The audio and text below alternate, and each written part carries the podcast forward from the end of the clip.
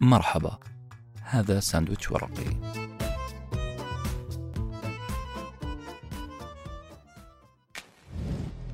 ثاء قاف ها.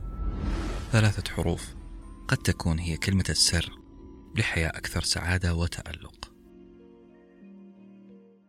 تأكد إنك مميز. تأكد إنك متفرد. تأكد إنك غير عن كل الناس. زيك زي أي واحد في الدنيا. هذه العبارة عبارة غريبة متناقضة لكنها حقيقة. كل واحد فينا مميز على طريقته. ويا بخت من اكتشف هو مين وفي إيش يتميز وقدر هذا التميز حق قدره. هذا هو كتاب اليوم. كتاب العادات الستة لتقدير الذات. الكتاب اللي اشتريته بسبب قاعدة مهمة طرحها المؤلف في مقدمة هذا الكتاب. القاعدة تقول إن كانت صحتك الذهنية سليمة فلا شيء يهم بعدها. أصدقائي التخبطات الكثيرة اللي تمر علينا في الحياة تحتاج لنفس قوية. تحتاج تذكير مستمر بالاستحقاق إننا نستحق أن نعيش هذه الحياة بالشكل اللائق نحتاج إشارات متواصلة بكفاءتنا وهويتنا. هذا التغيير المضطرب في إيقاع الحياة اللي نعيشه اليوم وهذه القدوات الغريبة اللي نشوفها في وسائل التواصل. هذا الزحف المستمر للصورة على حساب الكلمة والفكرة. الفيديوهات اللي تطلع لنا كل ثانية في كل مكان بكل إغراء كلها قاعدة تضرب في أساساتنا وتضرب في تقديرنا لذواتنا. فلا غرابة أننا نسقط في لحظة في بير عميق بير نقول فيه لأنفسنا ما أتعس الحياة. طبيعي تقولها طالما 24 ساعة في اليوم وإنت كل من يمر عليك يقول لك أنا حياتي أحسن من حياتك أنا أجمل منك أنا أحسن منك. أنت ما عشت حياتك أبدا. طبيعي نقول في أنفسنا على الأقل ما أتعسك من حياة. ببساطة لأنك محاصر وأنت محاصرة بألف مثير. كل مثير فيهم قاعد يحاول يقنعنا بأنه حياتنا قاعدة تضيع. كلام مؤلم كلام درامي شوية. نعم ما أختلف معكم. لكن واقعي في جزئية كبيرة من الواقعية. عظمة هذا الكتاب أنه راح يساعدك تشيل نفسك من العالم الهامشي. وتكون أنت المحور أنت ال center. وراح يقول لك يلا يا سيدي. اكتب ما بدا لك في صفحة الحياة. فأنت الكاتب والقلم قلمك والصفحة فاضية تنتظرك. هذا الكتاب هو قصة استعادة الثقة كاملة وتقدير الذات. Self-esteem في رأيي أنه أعظم هدية ممكن تقدمها لنفسك. اسم كتاب اليوم العناصر الستة الأركان الستة القواعد الستة لتقدير الذات. سميها زي ما تسميها. هي ستة عناصر. ودور الكتاب أنه يذكرك بهذه الستة العناصر. مو يعلمك يذكرك. ووراء تعرفي على هذا الكتاب قصة. خلال تصفحي لتويتر شفت تغريدة مصاغة بعناية تقول ما يخرب البشرة إلا العناية المفرطة بالبشرة. كانت تغريدة لطيفة ودلالتها أن المبالغة بالاهتمام بالشيء قد يفسده.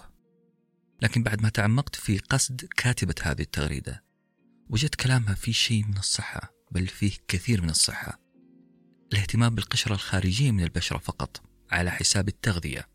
تغذية ما بداخل البشرة اللي بتعمل عملها على صحة هذه البشرة هو خطأ كبير. الاهتمام بالقشرة على حساب الجوهر خطأ كبير نقع فيه كلنا. من هذا المبدأ أقول إنه الكتب اللي تعطيك مستحضرات تهتم بالقشرة الخارجية فقط من شخصياتنا وذواتنا.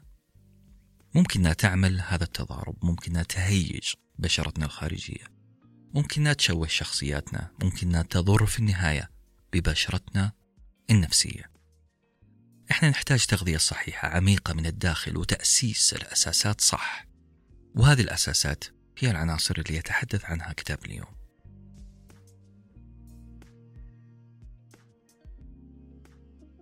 مرة ثانية الكتاب اسمه الأركان الستة لتقدير الذات The Six Pillars for Self-Esteem.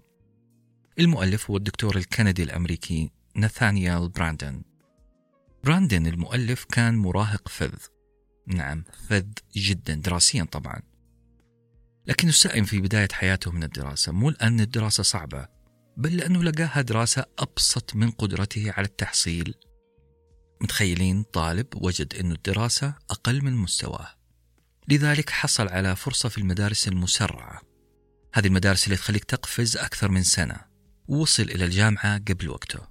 نعم هذا الرجل ولد ولادة مبكرة في حياته الأكاديمية وحصل على البكالوريوس والماستر والدكتوراه في علم النفس. واحتك بكاتبة معروفة اسمها آين راند. تعرف من خلال هذا اللقاء أو هذه المعرفة على فلسفة هذه الكاتبة. تعرف عليها بشكل أقرب جدا وتأثرت نظرياته وإنتاجاته بفلسفتها الأنانية. خلينا نشوف راند. راند هذه ألفت رواية فلسفية إن صح التعبير اسمها Atlas Shrugged أو ترجمتها بالعربي إن صح التعبير حين هز أطلس كتفيه. هذه رواية فيها شخصيات وهذه الشخصيات تعكس فلسفات نفسية واجتماعية وسياسية. فمثلا شخصية تمثل الاشتراكية وشخصية أخرى تمثل الشيوعية وأخرى الفاشية. سياق هذه الرواية اللي ألفتها راند. تتكلم عن مجتمع أمريكي استشرى فيه الفساد. أصحاب الأعمال البزنس مان أو أي عمل تجاري أو خدمي عايشين حياتهم بشكل طبيعي لكن في هذا المجتمع لصوص. هؤلاء اللصوص يحاولون الاستيلاء على ثروات أصحاب الأعمال يحاولون الاستيلاء عليها وتوزيعها على الجميع. السؤال المهم هنا ماذا يجب أن يفعل أصحاب الأعمال المجتهدين؟ هل يتركون الثروات تبدد بداعي توزيعها العادل على الجميع؟ على الكسالى؟ هل تترك الشيوعية تأخذ مجراها في الأرض؟ أم يقاتل من أجل حقه الخاص من أجل ثروته التي بناها بنفسه هذه الثروة اللي يجب ألا تبدد تحت أي شعار سواء العدالة المساواة أو التضحية الإنسانية وهل الحل الأخير أن يهز أصحاب الأعمال أكتافهم تعبيرا عن الاستسلام؟ الرواية خيال طبعا عن المجتمع الأمريكي وتكسوه الرمزية. كل شخصية تمثل توجه سياسي واقتصادي في أمريكا وفي النهاية تظهر فيها فلسفة أنانية أو أنوية كما يسمى. إيجويزم الكاتبة راند لها كتب أخرى مش بس هذه الرواية. في هذه الكتب كانت تروج لنظرية الأنانية العقلانية Rational Selfishness. وكلمة الأنانية العقلانية كلمة مميزة أعتقد أن لازم نعرج عليها ونتكلم عنها بشكل مفصل. الأنانية العقلانية كلها ترجح كفة الاهتمام بمصالحك الشخصية على حساب المصلحة العامة. حنفهم هذه الفلسفة ونحن ماشيين مع مؤلف هذا الكتاب السيد براندن. واضح من اسم الفلسفة اللي هي الأنانية العقلانية أنه براندن مؤلف الكتاب متأثر قمة التأثر برجوع الإنسان إلى الاهتمام بنفسه على حساب الاهتمام بالجمع بالناس بالمجتمع. وقد نرى أنه براندين يروج لفكرة أنك كعضو داخل المجتمع لازم تركز على نفسك كفرد له اهتماماته واحتياجاته بعيدا عن الجموع. وأول شيء نبغى نتفق عليه تعريف كلمة إيجويزم الأنوية. لأنه كلمة أنوية أو أنانية تترك فينا انطباع سلبي. راح ننظر لها نظرة سلبية بلا شك. لكن خلونا نفحص كلمة إيجويزم أكثر. إيجو كلمة أصلها لاتيني كما هو معروف ومعناها أنا. وبالتالي أي كلمة فيها الإيجو صارت دائما يقصد فيها كلمة الأنا أو الرجوع للأنا كمنطلق لكل تحركاتنا. وهذا المقصود منها فعلا. أنه حركتنا وقراراتنا تتحدد بحسب احتياجاتنا بحسب أنفسنا ومصالحنا. لذلك اللي حصل في موضوع الأنا أو الأنانية أن علماء النفس بدأوا يبحثون عن مصدر حركة الإنسان. من اللي يخليك تتحرك؟ ليه أنا وإنت نتحرك؟ في أي اتجاه لصالح مين؟ وبحسب أوامر مين؟ ومن هذه الإجابات بدأت النظريات تصف الأنا بحسب محركها بحسب اتجاهاتها ومصالحها. فمثلا الأنا الدينية تتحرك بحسب توجيهات المعتقد الديني. الإنسان مهتم بمصلحته لكن مين اللي يوجهه؟ المعتقد الديني. وهكذا كل أنانية كل إيجويزم لها موجه ومحفزات. إما يكون الدين زي ما قلنا أو العقل أو المجتمع أو الجين الوراثي أحيانا. نعم. بعض النظريات تقول أنه مهما ادعينا الإرادة الحرة في القرار إحنا محكومين إما بسيناريو محدد جبري شيء جبري علينا حتمي. وبعضهم يؤكد أن قراراتنا محكومة بقدرات تفكير محددة وطبيعة بشرية. عقلي كذا. لا أستطيع أن أفكر أكثر من كذا. أنا محدود بعقلي بإمكانياتي. أنا محكوم بهذه القدرة المزروعة فيني. هذه القدرة تشوش علي بعض القرارات وتخليني أتخذ إجراء وأتجه في اتجاه مو بكيفي. ولكن على الطرف الآخر تماما تجينا نظرية راند العقلانية الأنا العقلانية أو الأنانية الرشيدة. هذه النظرية اللي تشدد على أنه من الرشيد والحكيم والعقلانية أن يبحث الإنسان عن مصلحته. بل ومن الجنون ألا يبحث عن مصلحته. يعني مو بس من الحكمة أن نبحث عن مصلحتنا بل من الجنون ألا نبحث عن مصلحتنا. هذا الجو هذه النظرية الأنانية العقلانية أثرت كثير على مؤلف الكتاب براندن. ولذلك راح تجدون نوع من هذه الإيغويزم أو الأنانية والتمحور حول مصلحة الشخصية في كتابه. لذلك لا تنصدمون من كمية الأنا اللي حتسمعوها. على فكرة ومن البداية بكون صريح معاكم. أنا دائما أفضل أن أخبئ الكتب ذات العناوين القادحة في شخصيتي.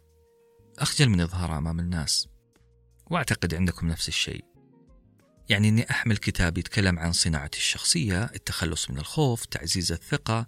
هذا الشيء مخجل بعض الشيء. لأني كأني أقول أنه عندي مشكلة مع الخوف عندي مشكلة في الخجل عندي نقص في الثقة. حمل كتب مثل هذه عناوينها صارخة قد يقدح في شخصيتنا. شئنا أم أبينا؟ هذا هو الاعتقاد اللي يدور في عقلي وعقلك بل يدور في عقل الشخص اللي يراك تحمل هذا الكتاب. لأنه ببساطة أي إنسان يحمل مثلا كيس فيه وجبة معينة هذا إنسان جائع. والشخص اللي يحمل كتاب عن تقدير الذات أكيد شخص يفتقد لتقدير الذات. مو كذا؟ طبعا هذا الكلام عام ويحتاج تفصيل لكن السؤال المهم مين منا يا جماعة ما يخاف؟ هذا السؤال مستفز ويمكن تاخذك العزة بالإثم وتقول أنا لا أخاف أنا ما أخاف إلا من اللي خلقني. كلام جميل لكن خليني أغير السؤال شوية وأقول من منا يا جماعة ما يستحي؟ من منا لا يستحي؟ صيغة هذا السؤال راح تحرم الشخص ذو العزة راح تحرمه من التسرع في الإجابة لأنه ما يقدر يقول أنا ما أستحي. كل واحد فينا فيه درجة من الحياء. ترتفع تنخفض لكن الحياء موجود. حتى أجرأ الناس مستحيل أنه يشاركنا كل تفاصيل حياته أو يعلنها للملأ. طيب لو كان هذا الحياء متضخم شوية لو كان هذا الحياء حرمك من فرص حياتية مهمة أكيد أنك حتبدأ تبحث له عن حلول. واحدة من هذه الحلول القراءة واستشارة من كان بها عليم. طيب بالنسبة لتقدير الذات أو السلف ستيم لو سألتك وقلت هل عندك مشكلة في تقدير الذات؟ هل تعاني من ضعف تقدير الذات؟ أو بسؤال أكثر دقة هل حصل في يوم من الأيام واهتزت ثقتك بنفسك وضعف تقديرك لذاتك؟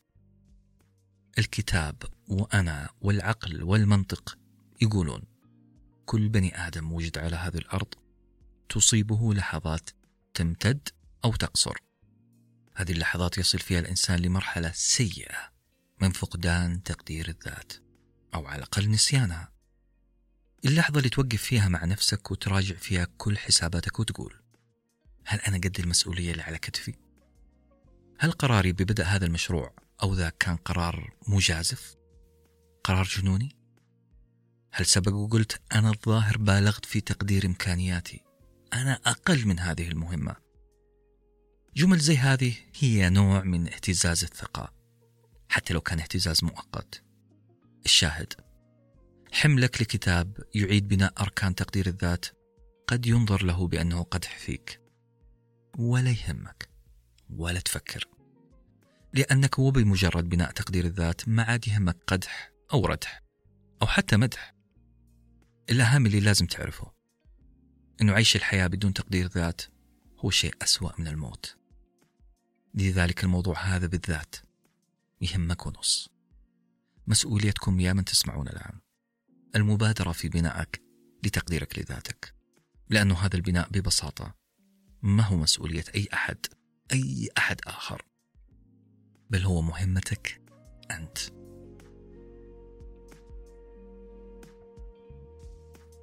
يقول الشاعر كريم العراقي لا تشكل الناس جرحا أنت صاحبه. لا يؤلم الجرح إلا من به ألم. شكواك للناس يا ابن الناس منقصة ومن من الناس صاح ما به سقم. فإن شكوت لمن طاب الزمان به عيناك تغلي ومن تشكو له صنم. وإذا شكوت لمن شكواك تسعده أضفت جرحا لجرحك اسمه الندم. هذه الكلمات الجميلة لكريم العراقي تأمرنا أمر بأن نشتكي لأنفسنا فقط أن نلملم جراحنا وأن نبدأ ديالوج محادثة. محادثة هي الأهم بينك وبين نفسك. ورحلة هذا الكتاب نفس الشيء. هو محاورة هو حوار هو أخذ وعطى بينك وبين نفسك. أنت حتدخل معنا في رحلة هذا الكتاب. الرحلة اللي حتجاوب على أربعة أسئلة مهمة. هذه الأسئلة تخص تقديرك لذاتك. أسئلة مهمة لاستعادة هذا التقدير أو على الأقل رفع معدله لدرجة مرضية الأسئلة هي كالتالي ما هو تقدير الذات؟ ليش هو مهم تقدير الذات؟ وما هو دور الناس في تعزيزه فينا؟ وقبل ما نبدأ الكلام في الموضوع أحب أقول أني وأنا أتعدى سن الأربعين قاعد أستعيد بعض الذكريات بعشوائية وأتذكر أول خيبة أمل في المرحلة الابتدائية نعم في المرحلة الابتدائية عشت تجربة كان فيها خيبة أمل أسقطت تقديري لذاتي. ما راح أقول تفاصيل هذه الحادثة لأني ما أعي بالضبط الخطأ اللي ارتكبته. لكني أعي تماما أني تساءلت لأول مرة في حياتي عن أهميتي كبني آدم. تخيلوا طفل يفكر في قضية زي هذه. طفل يسأل نفسه ما هي أهميتي كبني آدم؟ أنا إيش في هذه الدنيا؟ لكن اللي يهمني في القصة أني أتذكر ذلك الوجه. اللي كان ينظر في عيني مباشرة وأنا طفل في الابتدائي. أتذكر ملامح ذلك الوجه وكأني أشوفها أمامي الآن. هذا الشخص اللي ضم وجهي بكفينه ونظر في عيني وقال أنت ذكي. فعلا أنت ذكي. وذكائك هذا راح يساعدك كثير لما تكبر. وأنا أقول هنا بغض النظر هل كان هذا الشخص فعلا يقصد ما قال أو كان فقط يعزيني أو يريد أن يرفع ثقتي بنفسي؟ ما أقول له إلا كثر الله خيرك. أنت ساعدت طفل في ذيك المرحلة أنه يفهم ما هو تقدير الذات أو يبني تقدير الذات بلا وعي. الشاهد هنا هذا الكتاب راح يعاملك بنفس طريقة ذلك الشخص. سيضم كفينه على وجهك ويبدأ في الحديث عن عناصر تقدير الذات. هذا الكتاب ممتاز مو بس لأنه يرفع وعينا بأركان تقدير الذات بل لأنه يعلمنا أن نكون نحن عوامل تساعد الناس على تقدير الذات. وكأننا نزرع بساتين ورد تفوح منها رائحة تقدير الذات. الكتاب مو بس للقراءة بل هو كتاب يقرأ ويشترى منه أكثر من نسخة ويهدى للآخرين. إذا حبينا أن تنتشر هذه الظاهرة بيننا كأفراد مجتمع. أصدقائي الحقيقة اللي ما في مفر منها هو أن عقلنا يمتلك نظام مناعي عظيم ضد الوعي بالذات. وهذا خبر غير جميل. عقلنا فيه نظام مناعي ضد تقدير الذات. رغم أنه كل واحد فينا ضروري يعرف نقاط قوته وضعفه مميزاته وعيوبه إلا أننا نتجاهل بقصد أو غير قصد. نتجاهل التفكير في أنفسنا. حواسنا الخمس تعمل بحماس على جمع بيانات من هنا وهناك. عن مين؟ عن الآخر الشخص اللي أمامنا. العين الإذن الأعضاء كلها تحاول تفهم الآخر. انشغلت عن ذاتها بالآخر. إحنا نحتاج أن نفعل حاسة الوعي بما نحن فيه وعليه. هذه الحاسة للأسف معطلة كما يقول الكتاب. رغم حساسيتها الشديدة رغم قوتها لكنها معطلة. إحنا نهرب من حاسة الوعي بمجموعة مهارب على شكل قناعات. ونقولها لنفسنا دائما أنا مشغول. أنا أوريدي تمام. أنا رجل عملي ولا أكترث لهذه السفاسف من الأمور. كلمة وعي كلمة مستهلكة وترند وأنا عندي اهتمامات تشغلني عن التفكير كل هذه الجمل هي جمل طرد لعملية الوعي بالذات وهنا الخطر إنك تنكر اهتمامك بالوعي بالذات وفي نفس الوقت وللأسف الحاسة هذه شغالة 24 ساعة بدون علمك اللي قاعد يصير فيك إنك تركت الحبل على الغارب من غير رقيب أو حسيب. أنت تركت عقلك يدبر أمور تقدير الذات والوعي بها بدون قائد. لأنك ما فكرت فيها. تاركها تعمل أوتوماتيكيا. الوضع باختصار صار أشبه بسيارة أوتوماتيك. تشغلها وتحطها على الدي. وتتركها تمشي وتقول يلا نتوكل على الله. أنا ماني فاضي للقيادة. أنا ماني فاضي لهذه السفاسف من الأمور أبدا. قيادة السيارة والإمساك بالدركسون ومتابعة الطريق ما هي سفاسف الأمور. هذه هي الوعي بالذات. هذه هي الوعي بأين أنت الآن وأين تتجه؟ مستحيل طبعا تعمل مثال السيارة هذا. مستحيل تقول أنا عندي اهتمامات أكبر بما هو داخل السيارة. أنا راح أهتم بالراديو بالمكيف بالأدراج. أنا رجل عندي حياة داخل السيارة ومسألة اهتمام المبالغ بعجلة القيادة هي مسألة ترند هي مسألة برستيج هي مسألة مستهلكة. مستحيل تترك دركسون السيارة ودواسة البنزين أن تعمل لوحدها. مستحيل تترك السيارة تاخذك إلى حيث شاءت. إما لطريق مستقيم أو تنحرف بك عن الطريق. بالعربي في رحلة حياتنا عجلة القيادة أو الدركسون هو الوعي بالذات. لو تركته بدون سيطرة ممكن جدا تنحرف عن الطريق.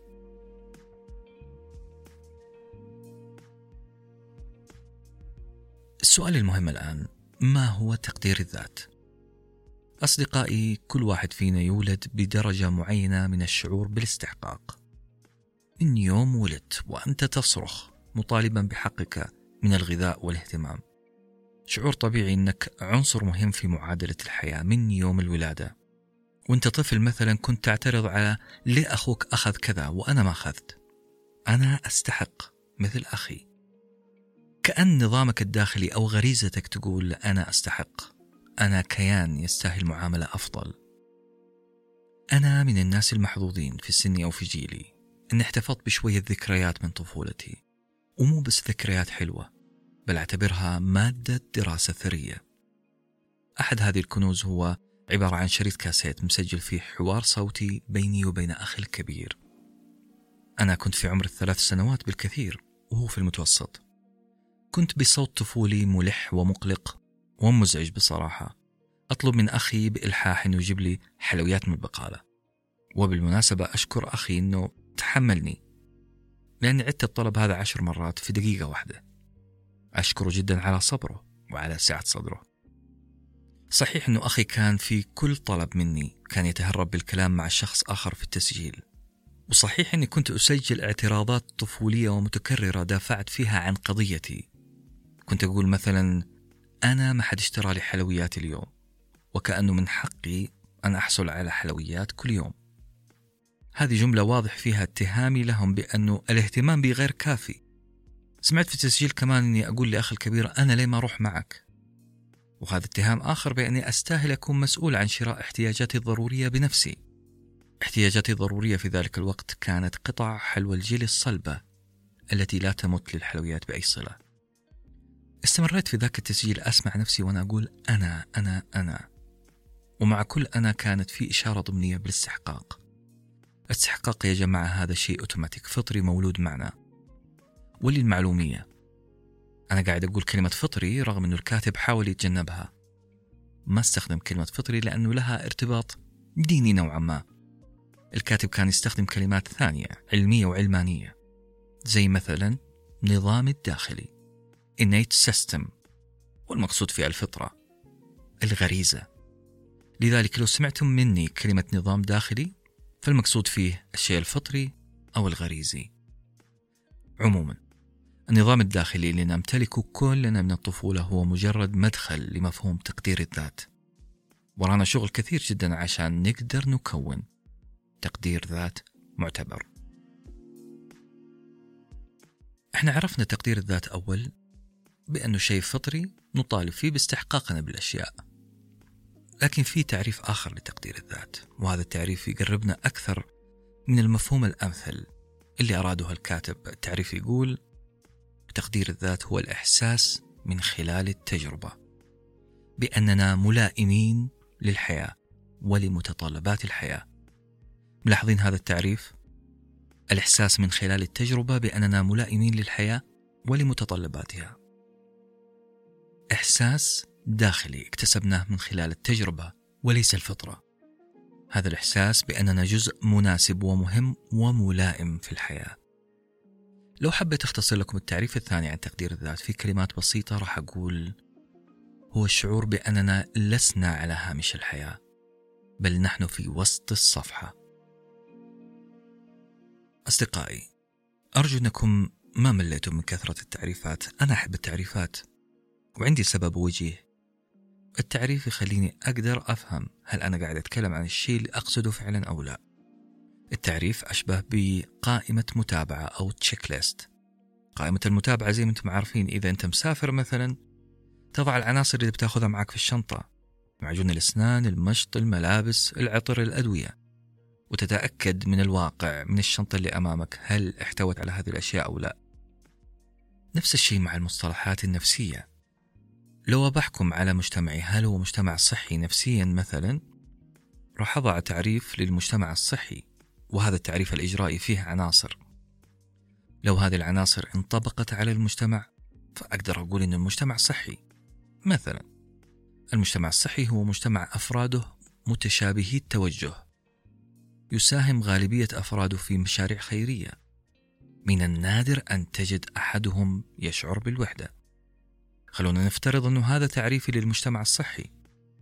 وهنا لو حاولت أني أحكم على مجتمعي بأنه مجتمع صحي أو لا لازم أجيب التعريف وعناصر هذا التعريف وأشوف هل انطبقت على مجتمعي أو لا.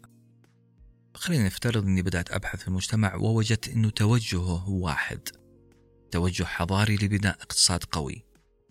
إذا أضع علامة صح على عنصر الاتجاه الواحد. لو وجدت أن المشاريع التطوعية المجتمعية تزدهر في هذا المجتمع إذا أضع علامة صح على العنصر رقم اثنين. إذا وجدت أن أفراده يشتكون ضعفهم لبعض أنهم يتكاتفون في مناسبات الفرح والحزن. إذا راح أضع على العنصر الثالث علامة صح وهكذا. التعريف الإجرائي اللي فيه عناصر واضحة يسهل علينا وبطريقة شبه علمية أن نعرف ما إذا كان المفهوم يطابق الواقع أو لا. هذا الشيء اللي يحببني في التعريف الإجرائي وعناصر هذا التعريف وبما أننا نتكلم عن التعريفات في تعريف قدمه الكاتب عن تقدير الذات مفاده يقول تقدير الذات هو الثقة بأننا قادرون على التفكير الثقة بأننا قادرون على التعامل مع تحديات الحياة الثقة على حقنا في تحقيق السعادة والنجاح لأنفسنا الثقة بأنه من حقنا الشعور بالاستحقاق والاستمتاع بنتائج جهودنا. تعريف طويل شوية دسم شوية نعم. طبعا دسم. ولا ما كان اخترت لكم هذا الكتاب؟ الكتاب اللي مع كل صفحة تتقدم فيها يفصل لك تفصيل لهذا التعريف. لكن السؤال هنا هل لاحظتم أنه كلمة ثقة تكررت في كل عنصر من عناصر هذا التعريف؟ أعيد بشكل سريع. تقدير الذات هو الثقة بأننا قادرون على التفكير الثقة بأننا قادرون على التعامل مع تحديات الحياة الثقة على حقنا في تحقيق السعادة والنجاح الثقة بأنه من حقنا الشعور بالاستحقاق وتحقيق قيمنا. الثقة تكررت في كل عنصر. الثقة هي العنصر اللي بدونه لن تبدأ هجمة واحدة في مباراة تقديرك لذاتك. الثقة يعني اليقين التام اليقين اللي ما يزعزعه أي شيء. ولذلك إحنا طول الكتاب راح نتعامل مع بعض القناعات السلبية اللي أخذت صدر المجلس. نروح نزيح هذه القناعات السلبية ونبدأ دعوة صادقة. لاسترجاع الثقة واسترجاع الاستحقاق.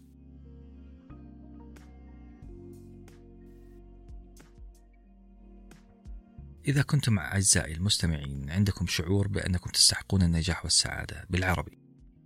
إذا كنت أنت على ثقة في عقليتك وثقة بأنك شخص يستحق النجاح والسعادة فهذا الشيء أوتوماتيك حيظهر على سلوكك. هذه الثقة اللي صنعتها في نفسك راح تظهر على عملك وبالطبع عملك راح يظهر بصورة جيدة. ولاحظوا معايا لما يظهر عملك بصورة جيدة فهذا برضو حينعكس على ثقتك بنفسك وعقلك واستحقاقك. اللي قاعد تسويه أنت بالضبط كرة ثلج إذا تحركت تضخمت. كلما تحركت ثقتك في نفسك زاد إنجازك. وكل ما زاد إنجازك زادت ثقتك في نفسك. أنت كسبان في كل الأحوال. صديقي وصديقتي لما تعيش حياتك بتقدير ذات عالي فأنت راح ترفع قدرتك على الصبر والإصرار. مو بس الثقة أنت حتصير عنيد لتحقق طلبك بلا وعي. القاعدة كمان تقول ببساطة لو أنا احترمت نفسي وبدأت أطلب من الآخرين التعامل مع هذا الواقع. هذا واقع. أني أنا إنسان أحترم قدراتي. فأنا راح أرسل إشارات إشارات بنوعيها إشارات ضمنية وإشارات صريحة. أجبر فيها الآخرين على احترامي. أنا صنعت من هذا الظن واقع. راح يبان هذا الشيء على كل كلمة تقولها. راح يبان أنك مقتنع بما تفعله وكيف تفعله بهذا الشيء راح يزيد احترام الناس لرغباتك. هذه الثقة راح تظهر في نبرة صوتك وإيماءاتك راح يزيد عنادك وحتعرف كيف تظهر ما تفعل على أنه شيء موزون ومدروس وصحيح. هذه بعض الإشارات اللي تطلقها أنت في وجه الناس إذا قدرت ذاتك. والناس بارعة في قراءة هذه الإشارات بارعة في تفسيرها. التفسير الوحيد اللي قدامهم هو جملة واحدة هذا الشخص فاهم اللي قاعد يعمله يحترم اللي يعمله ويستحق الاحترام. من دون تقديرك لذاتك أولا صعب أن يعترف الكون بهذا التقدير. المسألة يا جماعة بيدك لا بيد عمرو ونيجي لكارثة التقدير المنخفض للذات. كم هي المشاكل العظيمة اللي يتسببها إحساسنا بأننا لا نستحق الحب؟ عارفين هذا إيش معناه؟ معناها إني شخص أنتظر في كل لحظة طعنة. أنتظر بارقة خذلان. ليه؟ لأني لا أستحق الحب. أنت داخل علاقة بقناعة تامة. إنك مستحيل تنحب. إن حب الطرف الآخر لك مجاملة. إنه تقضية وقت. إنه التزام أخلاقي فقط. للأسف اللي تقديره منخفض جدا لذاته. يعتقد أنه لذاته لا يحب. هو لا يستحق الحب. كارثة بمعنى الكلمة. متخيلين إنك تدخل السينما مثلا وأنت مقتنع تماما إنه الفيلم بايخ؟ إنك تقرأ كتاب والكل والجميع أقنعوك بأن الكتاب هذا ممل وغير واضح؟ يا جماعة مشكلة إنك تبدأ علاقة بسيناريو مصنوع مسبقا. سيناريو تقول فيه لنفسك أنت لا تستحق الحب لا تستحق الاحترام. عشان كذا نقول أن كتابة السيناريو هذا لازم يكون بيدك لا بيد عمرو. الأدهى والأمر أنه مو بس أنك راح تشك في استحقاقك للحب بل أنت شخصيا ما راح تحب الطرف الآخر. طبيعي أنك تصنع عشرين نبوءة سوداوية بخصوص قلبك وقلب الأشخاص الآخرين. طبيعي أن شعورك تجاه الطرف الآخر راح يضعف لأنه لا يوجد حب متبادل. المثل يقول فاقد الشيء لا يعطيه. لذلك تقديرك لنفسك وقناعتك بأنك لافبل أو جدير بالحب. هذا الشيء حيفيض على الطرف الآخر. عندما تؤمن أنك لا تعاني من تقشف عاطفي لا تعاني من شقوق حرمان بل تعاني من فرط حب. تقدير الذات العالي كأنه نهر. مياهه تتدفق بقوة وتظهر آثار هذه السيول على الطرف الآخر في كل حركة وسكنة. الحل هو صناعة فائض من الثقة والتقدير والحب لذواتنا. عشان مصلحتنا وعشان مصلحة الآخرين.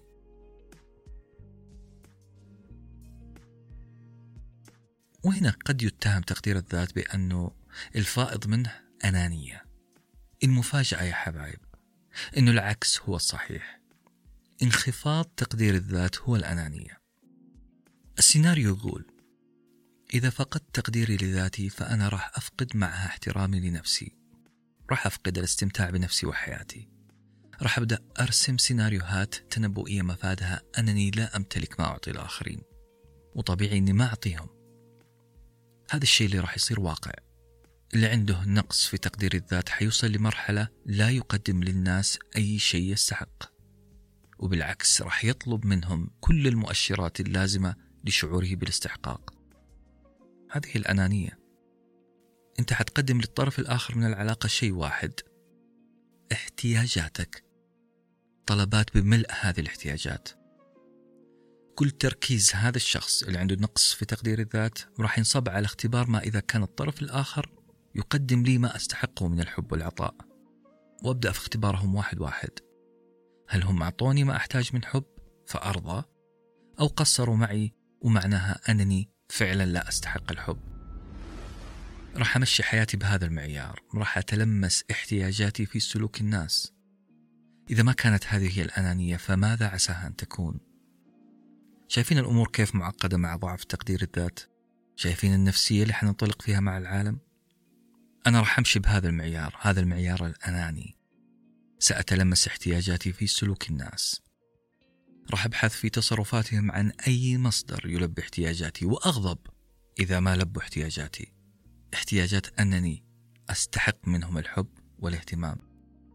معاناة معاناة حقيقية.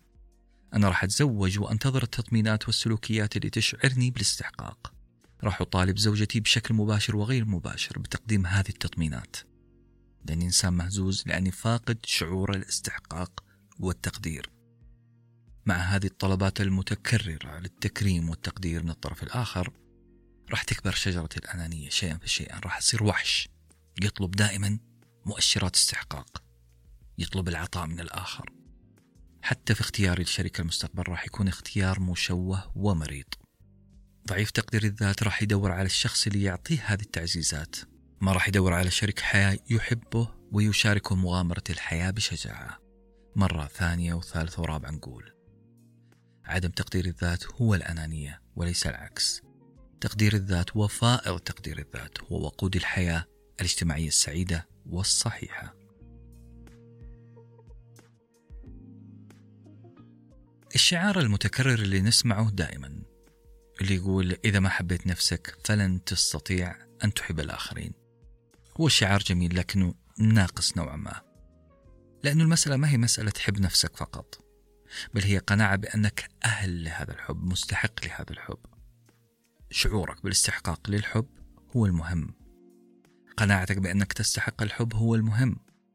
الإنسان اللي يرتبط بشخص آخر وللأسف لا زال لا يشعر بأنه أهل للحب هذا الإنسان ما راح ينفع معه ألف وألف إشارة ضمنية أو علنية من الطرف الآخر. تحاول أن تفهمه بأني أحبك. لأنه هذه الإشارات أوكي حتعمل عملها شوية لكن راح تنحرف بطريقة غريبة في المستقبل. لأنه أنا داخلي قناعة تقول أنا ما فيني شيء أنحب. لابد أن هذا الطرف الآخر يجاملني يحاول يسكتني يعطيني بنج. وأبدأ أتساءل ليه هذه الإنسانة لطيفة معي؟ أو هي تتساءل ليه هذا الرجل يحن علي؟ أكيد إنها مجاملة أكيد عشان الفلوس عشان الشهرة عشان المنصب عشان أصلي وفصلي عشان عائلتي بس مو عشاني أنا. مستحيل هذه العلاقة تكون حب. وإذا ضغط هذا الشخص على نفسه راح يقول هي تحبني لسبب لا أعلمه. آمنا بالله.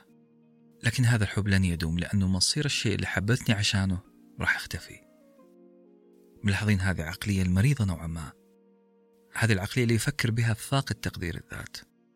عقلية غير متوازنة. عدم توازن رهيب يحور أي إشارة لطيفة صادقة محبة إلى تفسير أبعد ما يكون عن الحقيقة. وكلها تصب في بحيرة ملوثة اسمها بحيرة ضعف تقدير الذات.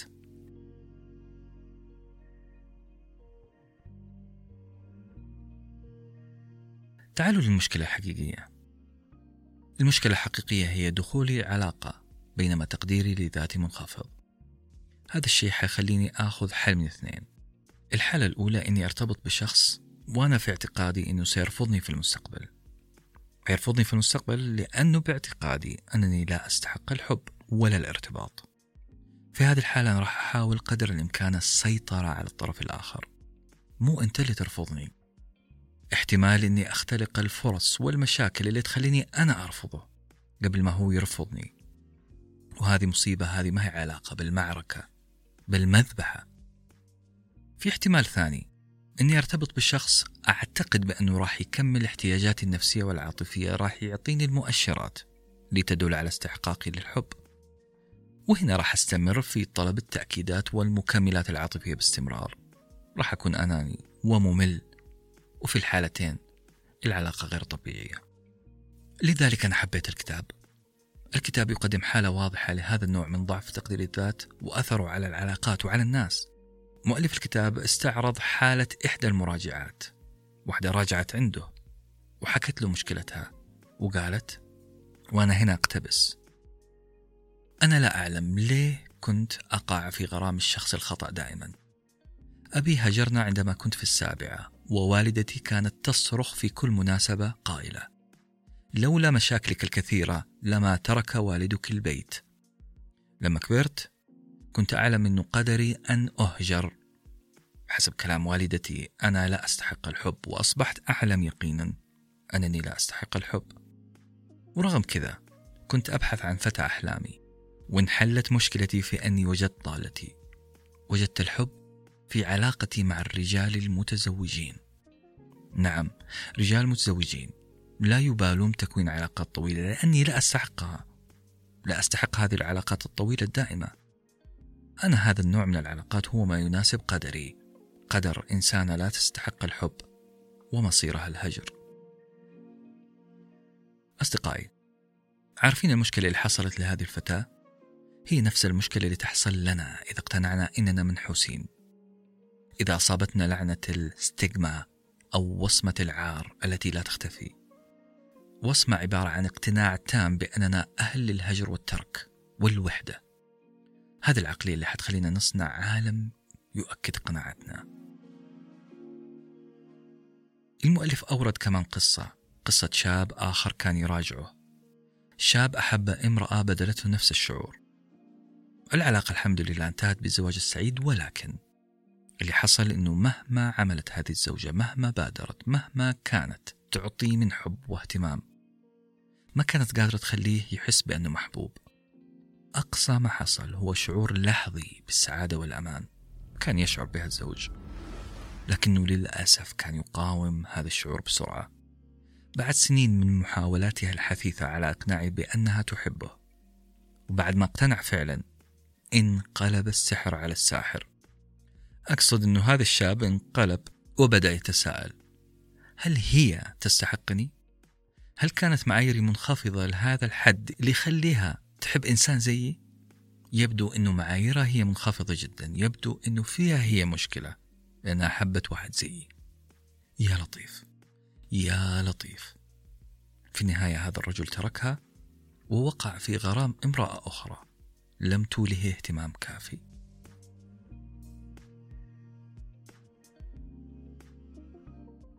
أعتقد فوق رؤوسكم الآن علامات تعجب واستفهام كثيرة. قصة غريبة كأنها مختلقة أو مبالغ فيها. لكن مؤلف الكتاب يقول إنها قصة واقعية عاشها وحاول حلها بين الزوجين. لكن كانت هذه النهاية. في المسرحية المصرية المشهورة مسرحية العيال كبرت. سعيد صالح كان يتكلم مع والده بطريقة غريبة ويقول له أنا رحت المدرسة لحالي وعملت كل الأشياء لحالي قال جمل غريبة خلينا نفصلها الآن. كان يقول أنا طلعت الفصل ودرستني ما فهمتش حاجة فهزأتني فكبرت في دماغي إزاي واحد زيي هزأني. كلام غريب جدا لكن هذا اللي حصل مع الزوج في القصة الأخيرة. وهي نفس النكتة اللاذعة اللي كتبها جراوتشو ماركس اللي يقول مستحيل مستحيل أشترك في نادي يقبلني عضو من أعضائه.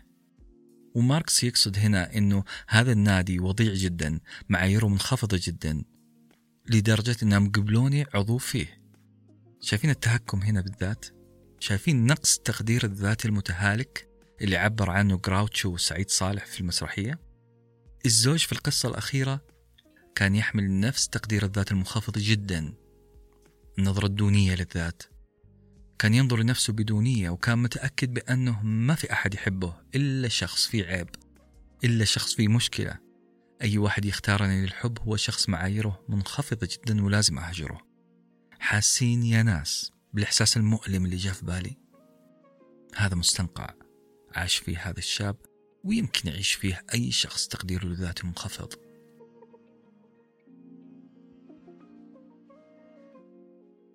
يا جماعة خلونا نوقف شوية الكلام عن استحقاق الحب ونتكلم شوية عن استحقاقنا للسعادة.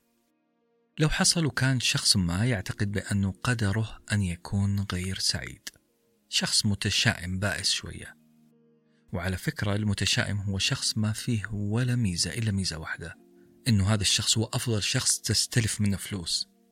لأنه متشائم جدا وفاقد الأمل في استرجاع هذه الفلوس. المهم هذا الشخص كل توقعاته في الحياة ما راح تنصفه أبدا. لذلك راح يشعر بأنه لا يستحق أن يكون سعيد. لذلك عندما يجد هذا المتشائم عندما يجد صديق يتقرب منه أو فتاة تحبه أو منجذبة له راح يكون سعيد نعم. لكنها سعادة مؤقتة وخطين تحت كلمة مؤقتة. مؤقتة لأنه هذا المتشائم حيكتشف أنه السعادة واللحظات الرومانسية أو الشعور الحميم بالصداقة مو هو سيناريو حياته. النص اللي وضعه لقصة حياته والحبكة الدرامية اللي صنعها عقله لا يحتوي على السعادة. المتشائم سيترك كل شعور جميل آني ويتجه للحبكة للدراما. وهذه قمة التعاسة. بدون سبب منطقي يعتقد هذا المتشائم أنه أي ابتسامة أي ضحكة أي احتفال هي مجرد هامش بسيط بينما قصته الحقيقية هي قصة حزن وتشاؤم ودراما. أصدقائي بعيد عن العلاقات بعيد عن الحب بعيد عن السعادة. خلونا نتكلم عن علاقتنا في العمل. عن إحساسنا بأننا نستحق ترقية أو منصب ما. المفروض خبر الترقية هذا يموتك فرح. لكن اللي يحصل غالبا عند الشخص ضعيف تقدير الذات. إنه حيوقف لحظة ويقول لا أنا ماني قد المسؤوليه جديدة أنا ماني قد التحديات اللي حتكون في وجهي. أنا مكاني مو هنا. مصير الأيام راح تثبت إني أقل أهمية مما توقع الشخص اللي أعطاني الترقية. هذا الوضع يا جماعة راح يزيد سوء كلما رأى هذا المتشائم شخصا آخر ناجح. راح تزيد شكوكه حول إمكانياته خاصة إذا ظهر لك مدير أصغر منك سن أو مديره شابه أو أو أو. الطريقة التي يعمل بها عقلنا كالتالي. عقلنا يحفر حفرة اسمها أنا الشخص غير مرغوب فيه أو أنا لست مؤهلا لهذه المهمة أو تلك. هذه الحفرة أشبه بالثقب الأسود اللي يبتلع النجوم. النجوم هي الفرص اللي تمر أمامك. وللأسف إنه حيبدأ يثبت لك ويبرر هذه القناعة من خلال بعض التفاصيل في حياتك. ظهور شاب صغير في العمل شاب مميز. على طول ستبدأ حفرة أنا لست أهلا لهذا المنصب. راح تقول هذا الشاب الصغير ما جاء للعمل إلا لأنهم يريدون استبدالي في يوم ما لأني لست أهلا لهذه المهمة. للأسف هذا الثقب الأسود هذه الحفرة تسيطر على ضعيف تقدير الذات وتبرر كل الشكوك التي تضرب في عقله. أصدقائي تتوالى القصص في هذا الكتاب والهدف شيء واحد طبعا. الهدف مو استخفاف من هذه الشخصيات ولا السخرية منهم ولا حتى الشعور بالشفقة الآنية. الفكرة أنه نقص تقدير الذات حيجعلنا نحول كل مؤشر إيجابي إلى مؤشر سلبي. الهدف أننا نأخذ حذرنا. ومو بس نأخذ حذرنا بل نصحب كامل حواسنا لهذه القضية. لأنها ما هي قضية رغبة في اكتساب تقدير ذات عالي بل حاجة ملحة لاكتساب تقدير ذات عالي.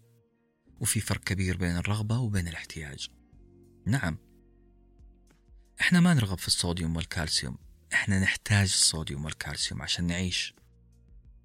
ونفس الشيء إحنا نحتاج لتقدير ذات عالي احتياجنا للأكل والشرب. بدون تقدير ذات عالي حتبدأ الاضطرابات في حياتنا زي ما تظهر اضطرابات نقص الصوديوم والكالسيوم. نعم إحنا ما حنموت لكن نقص تقدير الذات بالدرجة حادة حتخلينا نتصرف في حياتنا بطريقة معوجة. حنمشي خطأ حنتنفس خطأ والقرارات طبعا حتكون خطأ. راح نتجنب أي مواجهة وأي تحدي لأنه أجسادنا ونفسياتنا غير مهيئة لمواجهة أي تغيير. أصدقائي لو ما طلعنا من هذا الكتاب والحلقة كلها إلا بالوعي بأهمية تقدير الذات لكفانا.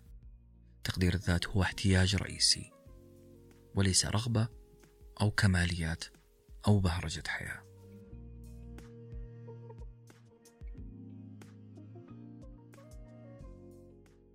أركان تقدير الذات هي عبارة عن ستة ممارسات. كالتالي واحد ممارسة العيش بوعي. اثنين ممارسة قبول النفس أو قبول الذات. ثلاثة ممارسة تحمل مسؤولية نفسك. أربعة ممارسة التأكيدات الذاتية. خمسة ممارسة العيش بهدف. وستة ممارسة نظام الجودة والأخلاق الشخصي. الممارسة الأولى من ممارسات تقدير الذات الوعي الذاتي. أول ممارسة أو أول ركن لتقدير الذات هو الوعي والوعي اللي يقصده الكاتب هنا هو الوعي بالمعنى المجمل. لما أسمع كلمة وعي في هذه الحلقة مو المقصود منها الوعي اللي نسمعه في المحاضرات مثلا أو المحاضرات الفلسفية بالذات ولا هي زيادة الوعي بقضايا بيئية مثلا أو وعي بقضايا ميتافيزيقية لا. الوعي بمعناه المجمل الانتباه وأنك تكون منتبه لما هو حولك في الأرض. الكاتب يصف الحياة أنها عالم من العادات وعالم العادات هذا عالم أوتوماتيكي يعمل بطريقة آلية لا واعية. يوم تصحى من النوم تقفل المنبه تروح دورة المياه تفرش أسنانك تاخذ دش تفطر تشرب الشاي تتصفح الجريدة كل هذه التصرفات إحنا نعملها بطريقة آلية لا إرادية. إحنا نعتقد إنها أفعال إرادية لكن لا لا لا إحنا تعودنا على هذا الروتين كل يوم وقاعدين ننفذه حسب خطة كتالوج وضعناه لنفسنا. تكرار هذه الممارسات بلا وعي جعل حياتنا وكأننا روبوتات.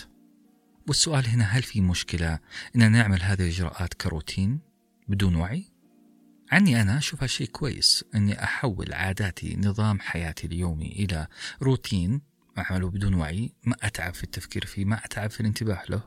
هذا الشيء جيد. مو لازم أركز في كل حاجة. أنا خلقت لنفسي نظام صيانة. نظام الصيانة هذا يعمل بدون جهد مني. لذلك أنا أجد أنه الحياة الأوتوماتيكية هذه شيء جيد نسبيا. أنا مع زرع عادات صغيرة من شأنها تحسين صحتنا. يعني أنا من أنصار أنك تنشغل مثلا في الاستماع لهذا البودكاست بينما جسدك يتمرن في صالة الحديد. هذا الشيء ممكن يساعدك تنسى ألم العضلات وينشغل عقلك في قضية ثانية نطرحها في البودكاست. أنت تمرنت بأقل جهد تركيزي ممكن. وهذا كلام أعتقد أنكم تتفقون معي فيه لكن المشكلة فين؟ المشكلة الحقيقية إذا تحولت كل حياتنا إلى اللاوعي. أن يصبح أكلنا شربنا قراءتنا حتى جلستنا العائلية لا واعية روتين. حياة آلية ما فيها أي تفكر. الشاهد هنا إنه لو ما كان عندنا وعي بما نفعله طوال اليوم فأنت فقدت إحساسك بنفسك. فقدت هذا الجسد اللي يستمتع بالأكل فقدت هذا الجسد الذي ينعم بتكييف مكيف ينعم بسالفة جميلة جدا مع أفراد عائلتك. ولما أقول فقدت الإحساس بنفسك فأنا أعني أنه عقلك مو قاعد يشوفك مو قاعد يحس فيك. بلا صح عقلك غير موجود. أنت بالنسبة لعقلك شيء غير موجود. لأنك تتحرك بلا وعي. كل تصرفاتك تحصيل حاصل لأنه لا يوجد من يراقبها يتأمل فيها. طبيعي أنه ينخفض إحساسنا بنفسنا ونحن نعمل أوتوماتيكيا. مستحيل نلاحظ ميزاتنا نحس بكينونتنا. وإحنا نعمل ما نعمله في عالم ضبابي غير واضح. لذلك القاعدة الأولى تقول لو ما فعلت خاصية العقل الواعي بما تفعل لمن هم حولك؟ انت راح تزعل تقدير الذات. انت راح تهمش تقدير الذات جدا.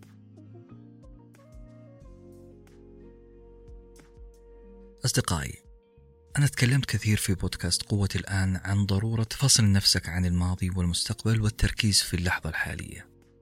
لكن لما أقول عيش اللحظة أؤكد مرة ثانية وثالثة ورابعة. ما أقصد أني أوقف تفكير في المشاكل. هذا دور العقل. لهذا خلق العقل. إنه يدور حلول للمشاكل.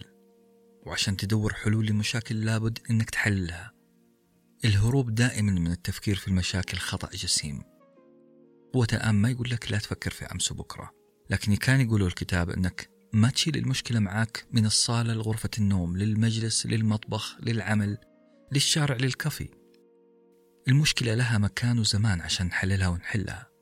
نعم في قوة الآن ركزنا على قدرتنا على التركيز في الأكل والشرب اللي هو الآن أمامنا والسؤال المهم هنا ليه نهرب من الوعي بذاتنا؟ ليه نهرب من التفكير في ذواتنا؟ وهل إحنا فعلا نهرب من التفكير في ذواتنا؟ نعم إحنا أبطال الهروب من التفكير في ذواتنا أتذكر أنه كل ما حذرتني زوجتي من المشروبات الغازية كنت أقول لها بلاش نفتح هذا الموضوع لأني أدري أنها مضرة ملاحظين؟ الهروب من الواقع الهروب من الاعتراف أكيد في أحد من معارفك كلمته عن التدخين وعن أضرار التدخين فيشيح بوجهه عنك. وإذا كثرت عليه الكلام راح يقول أوقف تدخين لما أنوي أوقف تدخين. كل هذه الجمل هروب. أنا أحد الهاربين. لكن أعترف الآن أن الهروب خيانة للعقل.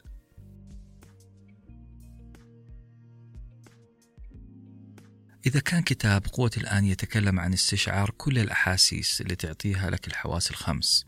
أن تستشعر حياتك اللحظية الآن طعم الأكل مثلا تركز فيه وتستمتع بكل لقمة. أن تستمتع بالنغمة العذبة والمتناسقة. أن تستمتع بدخول فصل الشتاء. أن تستمتع براحة الياسمين والفل. ركز على اللحظة الحالية. نعم هذا كله كان يتكلم عنه كتاب قوة الآن. كل هذه المتعة ممكن تضيع لو ما أجبرت نفسك على التركيز عليها. كتاب قوة الآن كان يروج لكل هذا لكن الكتاب الجديد اللي إحنا فيه اليوم يروح أبعد من مجرد الاستمتاع بما تقدمه الحواس الخمس. الكتاب يقول لك إنك يجب أن تتأمل فيما ترى وتعرف وفرق كبير بين التوجهين. أو خلينا نقول الرأي الثاني أو كتاب البودكاست اليوم أعم وأشمل. لما نقول أن تكون واعي لما ترى وتعرف أو لما ترى وتعلم فالكتاب يبغاك تنتبه لقناعاتك نفسها. مو بس لما ترى ولما تشم ولما تحس. نفس قناعاتك تكون واعي فيها. إنك تركز عليها وتشتغل على تحسينها وتعديلها وحذفها إن لزم. المسألة مو مسألة إحساس بوجودك فقط ككائن يستشعر الجمال والطعم والروائح والملمس والصوت. بل شخص يستشعر حتى الأفكار ويتأمل فيها. بالعرب الكتاب يبغاك أن تتطابق قناعاتك مع سلوكك. بصراحة توجه هذا الكتاب جميل جدا. وأنا معه قلبا وقالبا وخلونا نفصل في المسألة. يا ترى لو وصلنا لمرحلة أننا نستشعر ما نرى بحواسنا؟ عندما نتعرف على القناعات والقيم التي يحملها عقلك وقلبك. لما تكون واعي بهذه القيم راح يكون عندك القدرة على مطابقة هذه الخطة الموجودة في عقلك مع الواقع. تنفيذها حرفيا تنفيذها عمليا. العنف ضد الأطفال خطأ. التهكم بهم أصلا خطأ وخطأ فظيع كمان. كونك عزيزي المستمع ما تعترف بأنك عملت خطأ مع أبنائك. فأنت تحتاج لمراجعة القناعات اللي بررت لك هذا التجني على الأطفال. للأسف سنجد قناعات بنيت على مواقف أو تجارب سابقة. هي ما هي مبادئك أنت مؤمن فيها بل دخلت إلى عقلك بخبث شديد. لذلك نقول التأمل والوعي في هذه القناعات هو الخطوة رقم واحد عشان تعيش حياة صحيحة. هي حجر أساس عشان يتعدل السلوك. السلوك نابع من قناعة ولا بد من الوعي بهذه القناعة لتشكل نظام تشغيلك. إذا كان الكلام السابق معقد شوية راح نفسره الآن بشكل أبسط. الوعي اللي يتكلم عنه هذا الكاتب هو وعي شامل زي ما ذكرت لكم قبل دقيقة. وعي بكل ما حولك عشان لا تتحول ممارساتك إلى ممارسات لا واعية وعي بالأفكار اللي تدور في رأسك مو بس أفكار. حتى القناعات حتى المشاعر. ولما نقول وعي شامل فنحن نقصد وعي بالحقيقة التي تعيشها. ومن ضمنها أمنياتك ومخاوفك. لازم لازم لازم تعرف وتعي بهذه المشاعر. والأهم ألا تكبتها ولا تنكرها. لازم أعرفها عشان أتعامل معها خوفك من عملية أصر الطبيب إنها عملية ضرورية. هذا الخوف واللي هو ردة فعل طبيعية طبعا أخاف من الأمواس ومن المشارط. لكن خوفي من العملية ما ينفع أنكره لأنه إنكاره حيخليه هو من يتخذ القرار. ممكن أتجاهل رأي الطبيب لأني خايف وهذا الخوف حيبرر عدم إجرائي للعملية. شايفين مين اللي قاعد يقرر؟ الخوف. وليش قرر الخوف؟ لأني كبته أو أنكرته. عشان كذا نقول لابد من الوعي بهذا الخوف لابد من الوعي بمشاعرنا لابد نصنف الخوف التصنيف الصحيح لابد نقول عنه أنه مشاعر ثم نفحص هذه المشاعر ونعرف أثرها على قرارنا. هذا القرار اللي قد يكون الفرار بذيلي من غرفة العمليات بدون الوعي بالمشاعر هذا معناه أننا سنجعلها هي من يقرر لنا وغالبا ما تكون خطوة غير عقلانية وغير صحيحة. خلونا نعكس الآية ونقول أنت مشتهي سيارة جديدة لكن قسط السيارة اللي حتدفعه المفروض يروح لإيجار البيت. رغبتك وسعادتك بالسيارة يجب ألا يكون هو مصدر القرار لأنك حتخرب بيتك لأنك ما حتدفع إيجار البيت لأنه حيكون قرار غير عقلاني. إنكار شعور السعادة اللي سيغمرك لو اشتريت السيارة وعدم الوعي به راح يخليه هو اللي يتحكم فيك. لأنك ما اعترفت فيه بالأساس. أنت ما شفت هذه المشاعر ولا وعيت فيها. بالعربي أنت ما شفت نفسك ولا كان عندك وعي بذاتك. أصدقائي كلمة عقلاني وغير عقلاني أو كلمة عاطفي وغير عاطفي. ذكرتني بشخص أمريكي.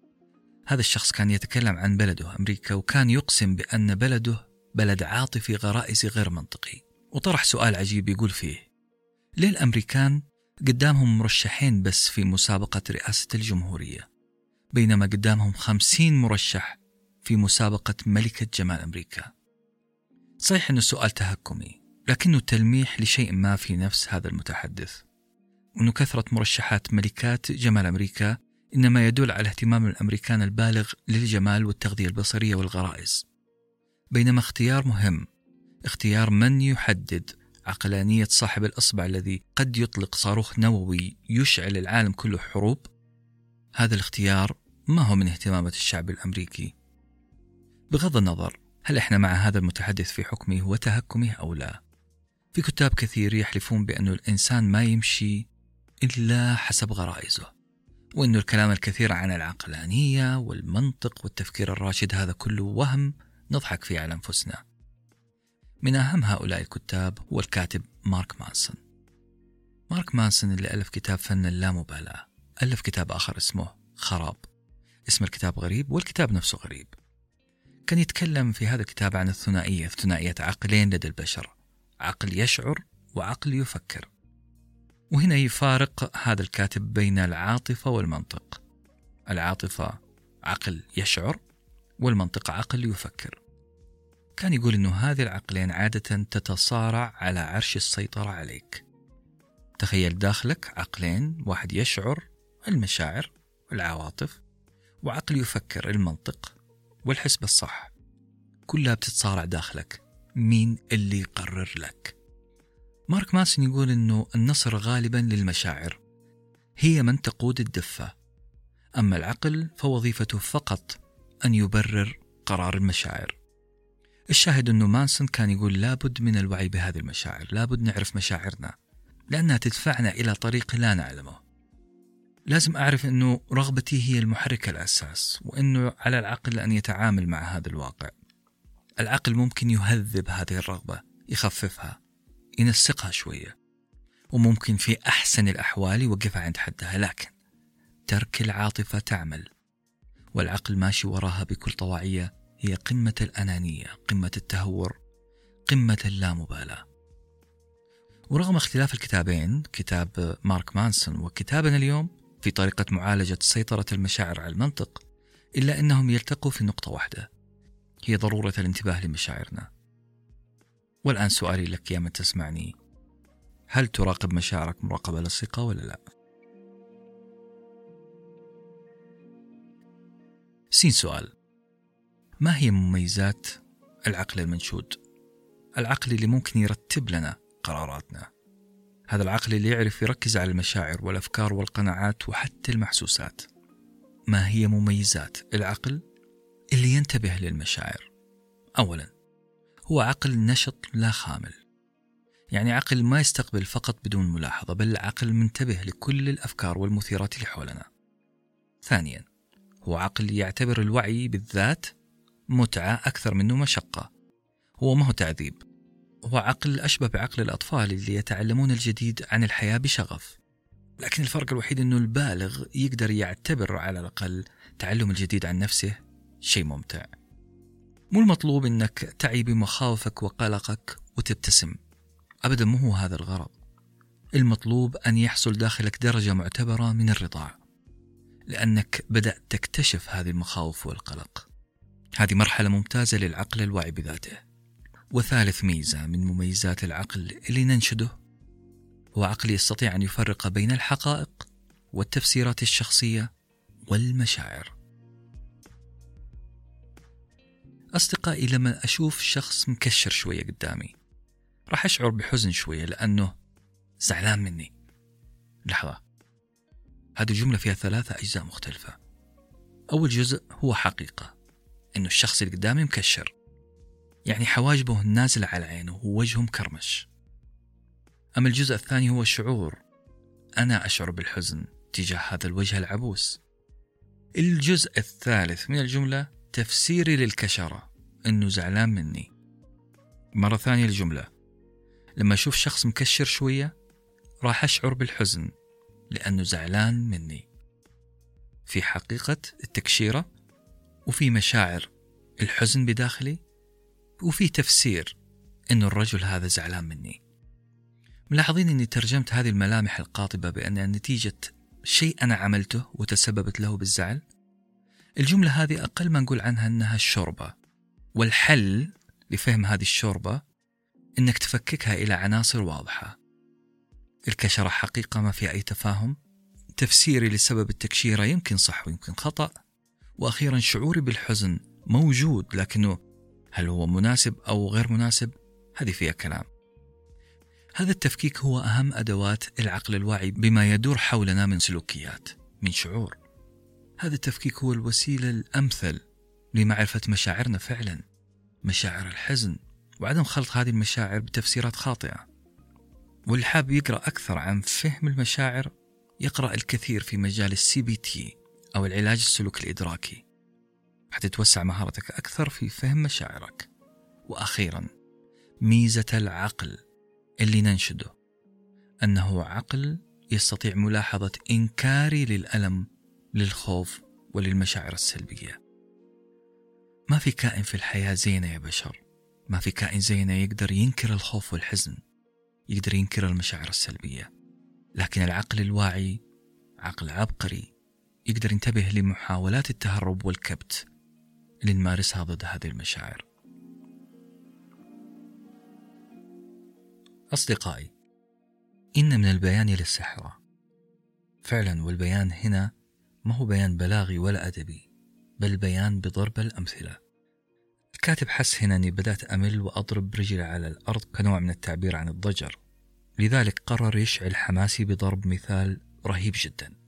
شرح فيه كيف وليه وبأية آلية نمارس عملية الهروب من الوعي بالذات. في عنوان عريض ذكر الكاتب كلمة الإدمان كحالة دراسة. يقول الكاتب أن المدمن على المخدرات أو المشروبات أو الأكل أو حتى إدمان علاقة معينة. هذا الإدمان هو بمثابة مهدئ للألم والخوف والقلق. إذا أخذت جرعة من هذا العقار أو سهرة خطافية مع هذا الشخص فأنا سأشعر بالراحة. راح ينخفض القلق. كلام جميل لكن المو جميل.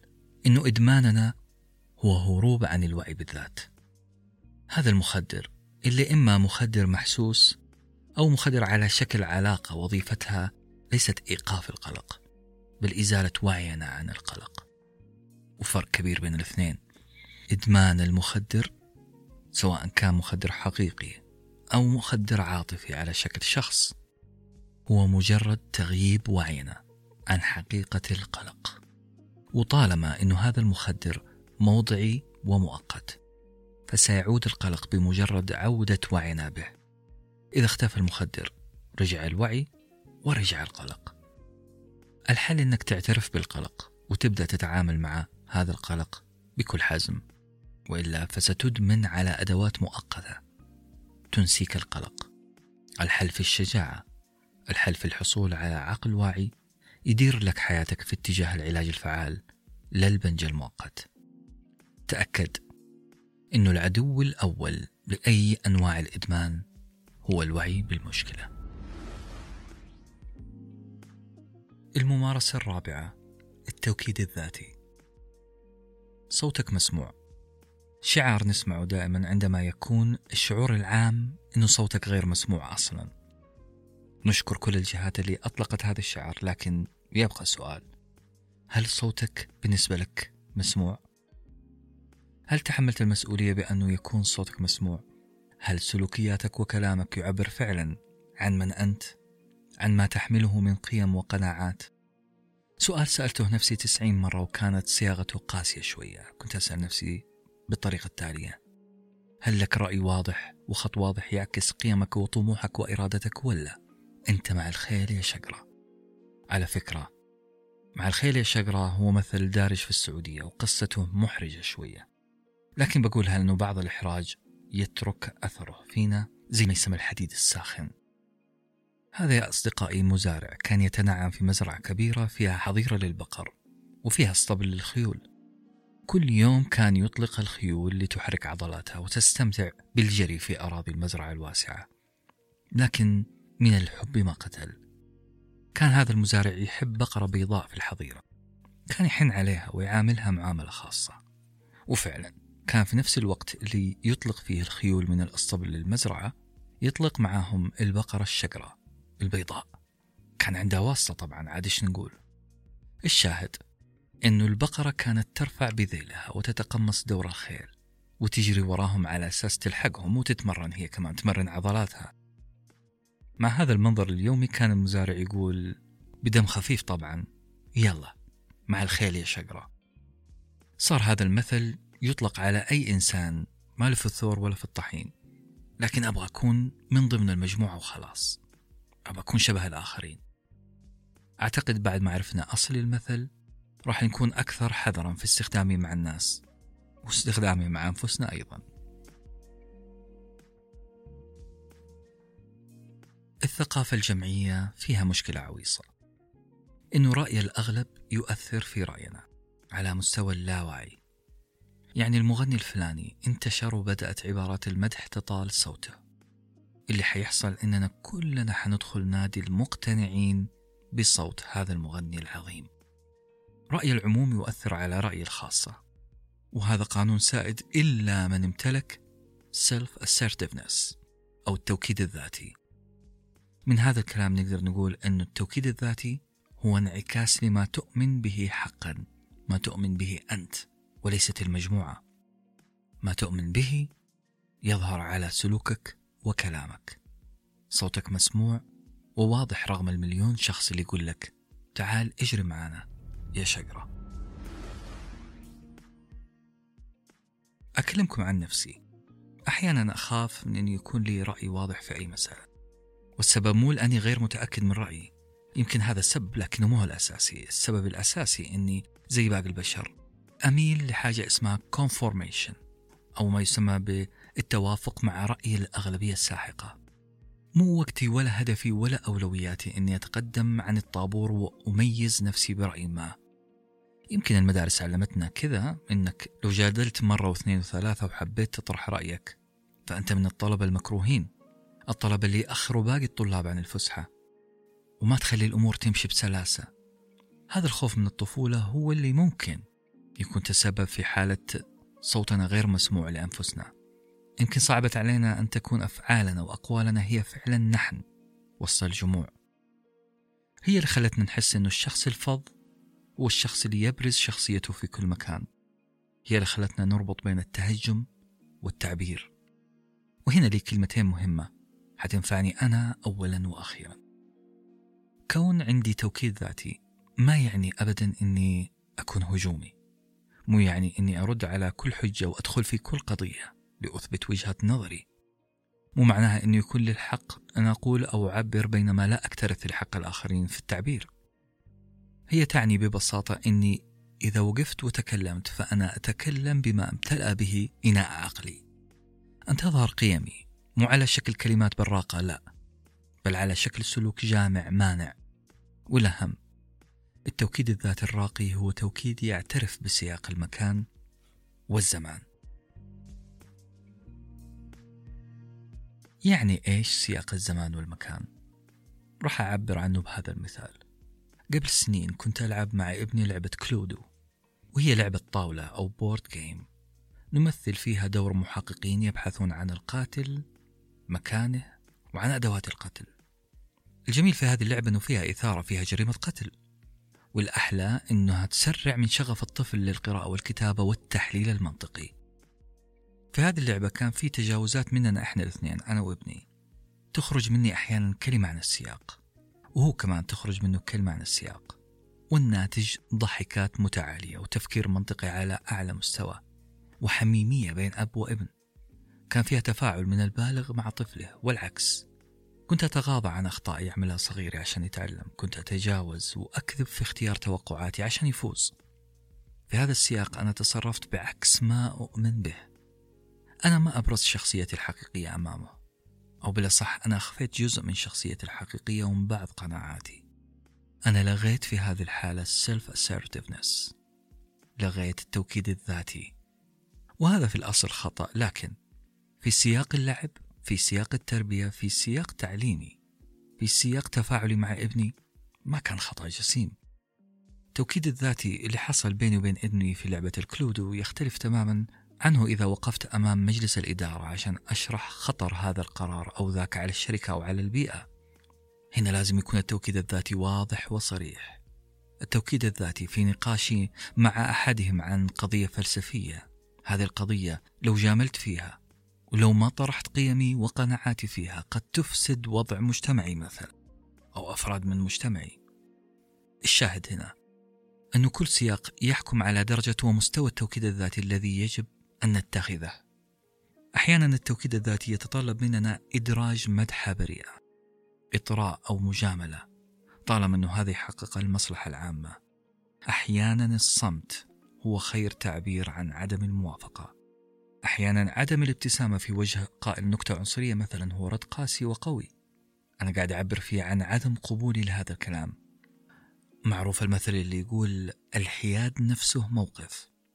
وأنا أقول هنا ليس كل سكوت أو عدم ابتسام حياد بل هو ردة فعل مناسبة في سياق مناسب. طيب السؤال اللي يطرح نفسه الآن كيف نقدر نمارس التوكيد الذاتي؟ الكتاب شرح هذا الشيء بأبسط الطرق. في أمريكا في القرن الماضي في الولايات الجنوبية تحديدا كان ممنوع على طبقة العبيد أن ينظرون مباشرة لأسيادهم الأوروبيين متخيلين؟ في القرن الماضي كان ممنوع من غير اللائق من العيب واحتمال جريمة أن المملوك ينظر في عين السيد. كان مجرد رفع النظر أشبه بتمرد يستحق صاحبه العقاب. لذلك نقول النظر هو أول حاسة ممكن تستخدمها للتوكيد الذاتي. من أبسط حقوقك النظر هنا وهناك. أن تدخل هذه البيانات البصرية إلى وعيك والعكس. أن تطلق وعيك للكون. ومو بس النظر. حقك في الكلام والتفكير. هي من أبسط عناصر التوكيد توكيد وجودك. لكن خلي بالك وخلي بالك من نقطة. يجب أن لا نخلط بين حقك في النظر والتعبير وبين التمرد أو الفوضى. المؤلف يقول التوكيد الذاتي بلا كنترول بلا وعي هو قيادة سيارة في حالة سكر. الناس عادة في حالة الخوف أو الشك يعتقدون بأن سلوكهم تعبير تعبير عن إرادة أو توكيد ذاتي. بينما في الحقيقة سلوك الإنسان عند الخوف هو أقرب للتدمير الذاتي. عمر التفكير العاطفي ما جرنا إلا العالم غير واقعي.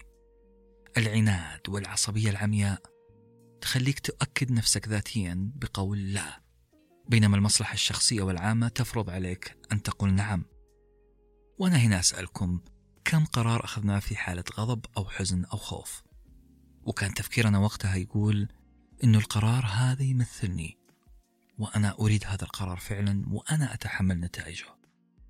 مشكلة الغضب إنه هو صاحب القرار. لذلك بعض العرب كان يسمي الغضب عزة لأن الإنسان يعتز بهذا الرأي بعيدا عن أي نصيحة أخرى. كانوا يحذرون من عزة الغضب. العقل الغاضب اللي ألغى آلاف البيانات والبراهين من حسبته وانتقم لنفسه تحت اسم التوكيد الذاتي. الكاتب يؤكد على أن التوكيد الذاتي هو توكيد مبني على منطق.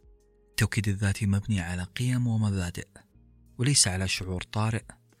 قد أندم عليه لاحقا. أجي هنا للنقطة الحساسة جدا. كيف نوفق ما بين الفردانية اللي تدعو لها حالة التوكيد الذاتي إنك تتفرد برأيك بمنطقك بعالمك؟ كيف تجمع بينها وبين الإحساس بأنك جزء من مجتمع مترابط مجتمع واحد متكافل؟ سؤال محرج. سؤال متعب سؤال كريتيكال كما يقول الإنجليز. بصراحة أنا في حيرة من أمري. أنا عندي هوايات وقناعات وآراء شخصية متفردة مختلفة عن الباقين مختلفة عن كل فرد في المجتمع. طيب هذا معناه أني راح أتصادم في كل خطوة في حياتي مع سلوكيات وقناعات لا تمت لي بصلة لا أقرها. الناس حولي راح تحاول أن تمنعني عن هذا النمط من الحياة أن لا أكون مختلف. طب بلاش الناس. أنا أو غيري راح يضطر في يوم من الأيام أنه يصادق أن يعاشر أن يتزوج. أنا جزء من الناس أنا جزء من المجتمع. الناس فيهم طيبة وفيهم أصالة وفيهم خير لكن راح أضطر إني أتغير وأصير واحد منهم وبكذا أنا فقدت تفردي فقدت شخصيتي. بعض الناس حولي من المحبة يحضني وهذا الحضن لوحده تكتيف لتفردي وحريتي.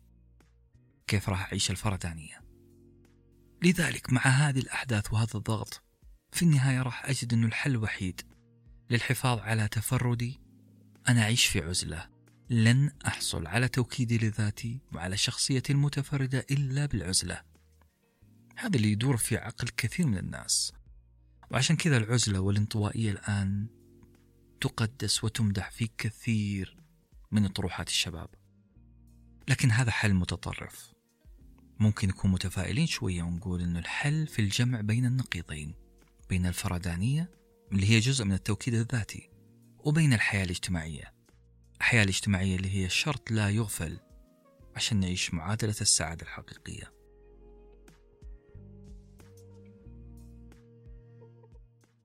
الفردانية يا جماعة ما هي مدرسة ولا منهج بل هو توجه أنتجته عقولنا عقولنا اللي تفكر بمنطق أحيانا.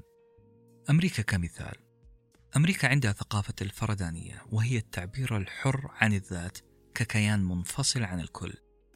طبعا في أمريكا تعتبر الفردانية نسبيا أعلى أو أقل من مجتمعات أخرى وثقافات غيرها.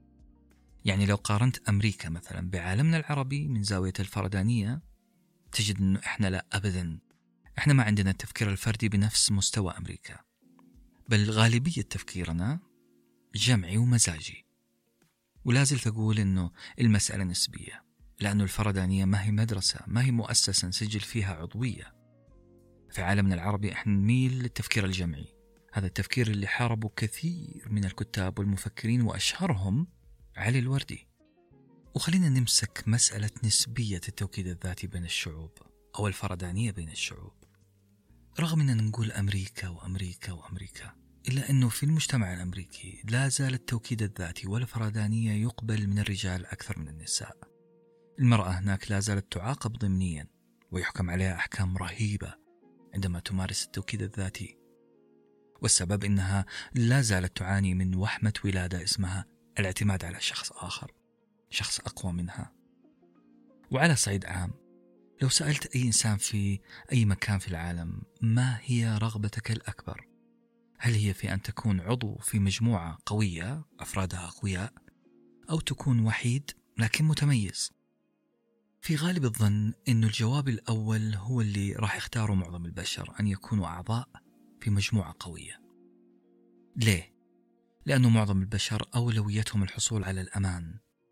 هو في الاندماج مع مجموعة لأنه في الاتحاد قوة وفي التكتل عزوة وهذا تفكير منطقي بحت. لذلك في الطرف الآخر من المعادلة وهو الفردانية راح تكون خطر على هذه اللحمة والتكتل. خطر مخيف.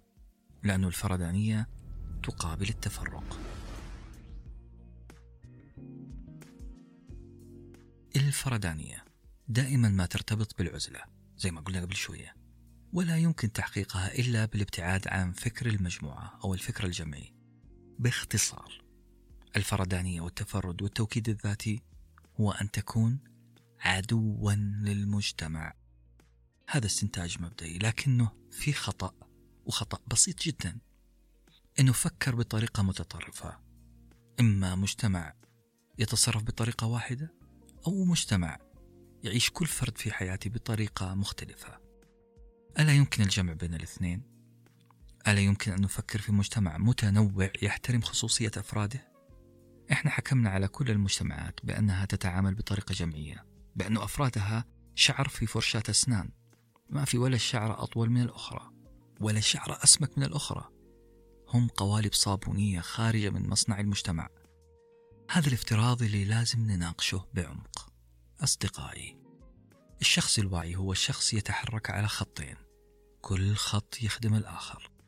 الخط الأول خط يخدم الفردانية وخط آخر يخدم العلاقات والمجتمع. كونك إنسانة لك كيان وقناعات وبالتالي لك سلوكيات معينة. ما يلغي أنه ممكن يكون لك علاقات إنسانية جيدة في المجتمع. الشخص اللي ما فهم نفسه كويس بالعربي الشخص اللي ما وعى بذاته تمام الوعي. سهل أنه يخاف من إنشاء علاقات ضمن مجتمعه لأنه متأكد بأنه سينطمس ويندمج مع هذا المجتمع. وكأنه مشجع واحد وسط آلاف المشجعين في ملعب كرة قدم. كأنه مشجع يصرخ عندما يصرخ الجمهور. يشتم حين يشتمون يتحمس لرمي قوارير الماء عندما يرمون. والسؤال هل لازم أنجرف لعمل نفس سلوك ستة أو سبعة أشخاص بجانبي؟ هل لازم أشتم زي ما شتم الجمهور؟ أنا ما أقدر أكون مشجع هادي وسط هذه الجموع؟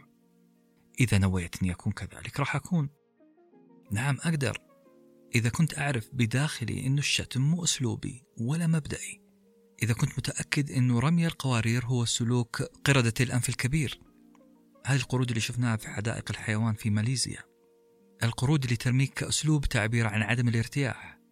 نعم يمكن أنا ما أشعر بالارتياح في المباراة لأني فريق مهزوم لأني انظلمت من حكم لكن أنا ماشي بمبدأ أنا مختلف. لن يستطيع أحد أن يسحبني إلى هذا السلوك. لذلك نقول أن التوكيد الذاتي ما هو مجرد كلمات تقولها لنفسك بل هو تطابق سلوكك مع قناعاتك. هو إمكانية أن تكون إنسان متفرد من جهة ويعيش في مجتمعه بانسجام من جهة أخرى. قدرتك على اختيار السياق المناسب السعي على حفاظك على تقديرك لذاتك وسط المجموعة هي كلها شروط للتوكيد الذاتي. الأهم أن تبقى أنت بدون أن تتحلل عناصرك وسط المجموعة. وقبل ما ننهي الممارسة الرابعة اللي هي التوكيد الذاتي حاب أقول قصة بسيطة. مفهوم الرجولة يتعارض مع رقة المشاعر شئنا أم أبينا؟ أنا رجل إذا مشاعري في الثلاجة. الطريق إلى قلبي هو عن طريق معدتي. ما عيب الرجال إلا جيبه. هذه كلها قوانين مجتمعية ما أدري من فين جات. ما أدري من قال أنه الطريق لقلب الرجل بطنه. مشكلة هذه الأمثلة اللي ابتدعها شخص ما ورضي بها شخص آخر ونقلها عن شخص عن شخص. صارت قوانين لم تختبر صلاحيتها ولا حقيقتها. واضح أنها بدأت بمزحة وصارت واقع أو صنعت واقع. خذ من هذه الأمثال الشعبية كما شئت وشوف كيف أنه لعبة ولغة التعميم قد أغرقتنا. هذه الأمثال حطت خطوط فاصلة بين كل ما هو رجل وبين كل ما هو خارج عن نادي الرجولة. منها أن الرجل المثالي هو كائن هارتلس أو رجل ميت القلب. خليني أرجع لقصتي. قلت لكم أنه مستحيل أقول لأحد. إني أتأثر من الأفلام. لو سألني أحد عن لقطة في الفيلم الأمريكي المعروف السعي وراء السعادة أو Pursuit of Happiness للممثل الأمريكي ويل سميث اللقطة اللي يرد فيها بقدمه باب الحمام العام عشان ولده لا يصحى من النوم. وليش أصلا عزكم الله نايمين في الحمام؟ لأن الولد يعتقد أنهم في سكن مؤقت. ويل سميث الأب ما كان عنده فلوس يدفع إيجار شقة. كان بلا عمل كان مفلس وولده فوق كتفه لا يعلم هذا الشيء. خلال مكوث الأب والابن في الحمام مجموعة من السكارى حاولوا الدخول. الجماعة دفعوا الباب بقوة لكن ويل سميث الأب كان يرد الباب بقدمه عشان الولد لا يكتشف حقيقة أنهم في دورة مياه. صراع ويل سميث المتمثل في أنه قدم تدفع الباب بكل قوة لكي لا ينفتح. وقدم أخرى ثابتة لا تتحرك. تلك القدم التي ينام عليها ولده. الدموع التي بدأت تنزل على خديه. كل هذه كانت مشهد مؤلم. أعترف لكم. أنا تأثرت فيه. لكن مستحيل أقول لأي أحد إنه خلال المشاهدة عيني أفرزت سائل ما له لون لا لا لا. أنا لازم أخفي هذا الشعور لأن العقل الجمعي يرفض هذا السلوك. يرفض أن نعترف بهذه الحقيقة. أقصى ما يحتمه علي ضميري لو سألني أحد عن الفيلم أو عن هذا المشهد بالتحديد إني أهز أكتافي بعنفوان وأرفع ذقني لفوق وأقول كان فيلم جيد. ملاحظين أنا هنا لغيت توكيدي لذاتي. لأني ما اعترفت بأن الذكور لهم قلوب. إنهم يحملون قيم إنسانية. من حقنا نتأثر بها. بالعربي أنا لم أحترم هذا الشعور الداخلي لم أحترم بأني أكون إنسان وأتأثر من مشهد حزين. بالأصح أنا ما اعترفت بقيمة الرحمة التي تكتنف صدري. أنا لم أحترم ذاتي في هذه الحالة. وفي النهاية نقول الحل يا جماعة في أن تكون أنت وأن لا تكون الشخصية المتناقضة بداخلك.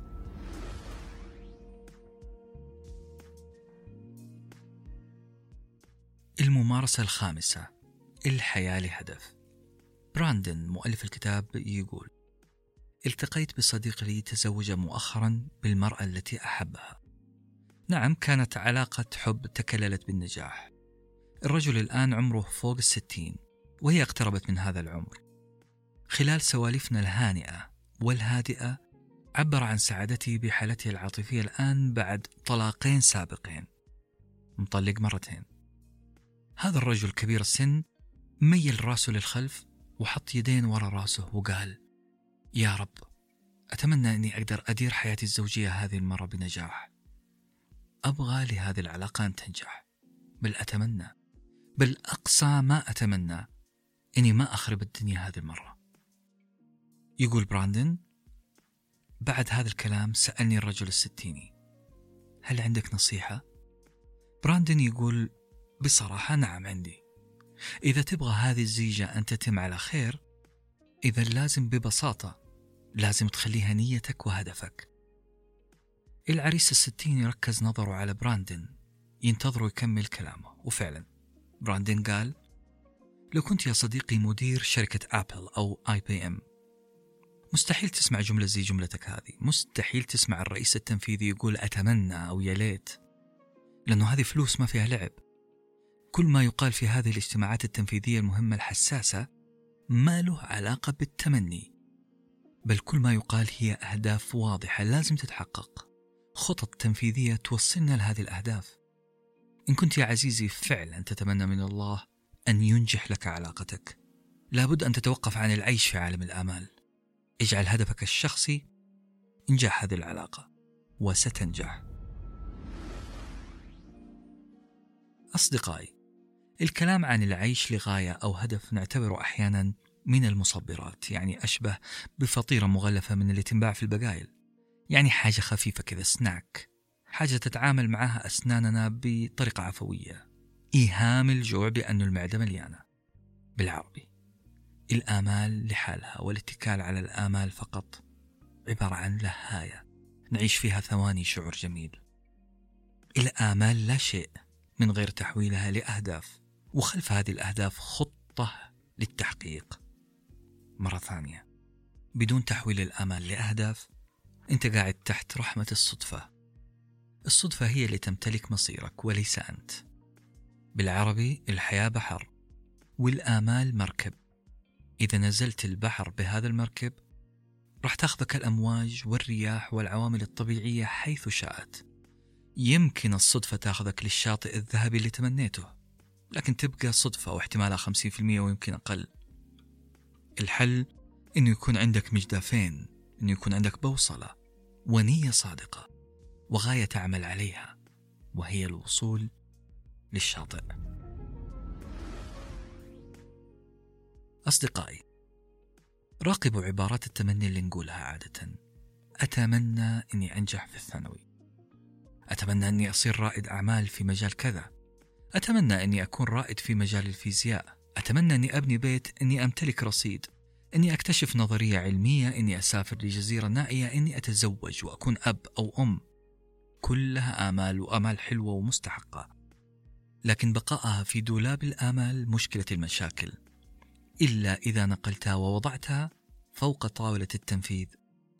أهداف خطة عمل طاقة وتركيز. السؤال هنا. ما هي المؤشرات اللي تقول إني أعيش لهدف واضح أو لغاية واضحة؟ إيش يعمل الشخص اللي يبغى يعيش لهدف أو لغاية؟ اولا ترفع يدك الآن وتقول أنا أتحمل مسؤولية صياغة أهدافي بنفسي. لازم تصيغ أهدافك صياغة واعية وواضحة مش مجرد ضباب وأفكار وتمنيات. من خلال هذه الأهداف راح تقدر تحول كل تصرف من تصرفات حياتك لأن يخدم هذا الهدف لأن يحقق هذا الهدف. هدفك تصير لاعب كورة؟ لاعب محترف فعلا؟ أكيد أنه كل تحركاتك وأكلك وشربك واهتماماتك كل عاداتك كلها ستتوجه لأن تكون لاعب محترف.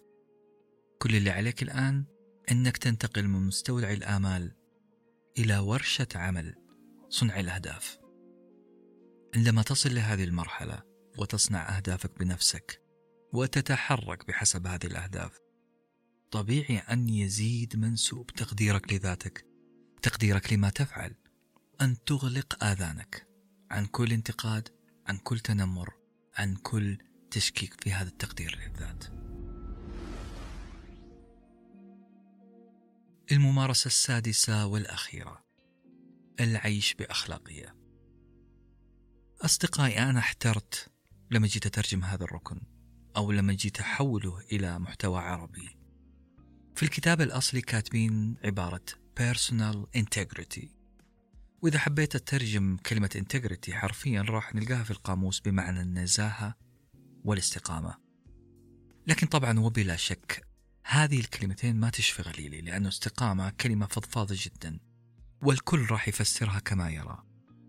مع القراءة المستمرة للكتاب وصلت للرسالة اللي حاول يقولها الكاتب. فهمت المقصود من integrity فهمت من المدلول المقصود من كلمة integrity. باختصار integrity تعني أن يكون عندك كشاف أخلاقي ومن نور هذا الكشاف يستقيم طريقك وسلوكك وتصرفاتك. نفصل شوية في هذه النقطة. أحد أبرز عناصر احترامك لذاتك هو امتلاكك لمنظومة قيم أخلاقية عالية والعيش على ضوئها. تعرفون ردنا المشهور إذا شفت واحد تخطى حدود الأدب معك إيش تقول له؟ عادة نقول احترم نفسك. احترم نفسك. قوية الكلمة لكنها معجزة وبليغة. صحيح أنها تظهر أحيانا بأنها تعدي على الطرف الآخر بأنها هجوم لكن معناها في ذاتها جميل جدا. معناها انتبه من لفظتك البذيئة. انتبه من اللفظة المتعدية عن حدود الأدب. انتبه منها لأنها ستجرك إلى شيء يقلل من قيمتك. لذلك عز نفسك قدر نفسك احترمها والتزم بالأخلاق. التزامك بالأخلاق هو احترام لنفسك بلا شك. النفس المحترمة والمحترمة من قبل الآخرين هي نفس تدفعك إلى تقدير الذات. يعني باختصار أنت حطيت مبدأ وحتمشي على ضوء هذا المبدأ. مهم جدا وضوح هذا المبدأ وعدم الحياد عنه. انتبه من أن يكون على قائمتك شيء ضد مبادئك.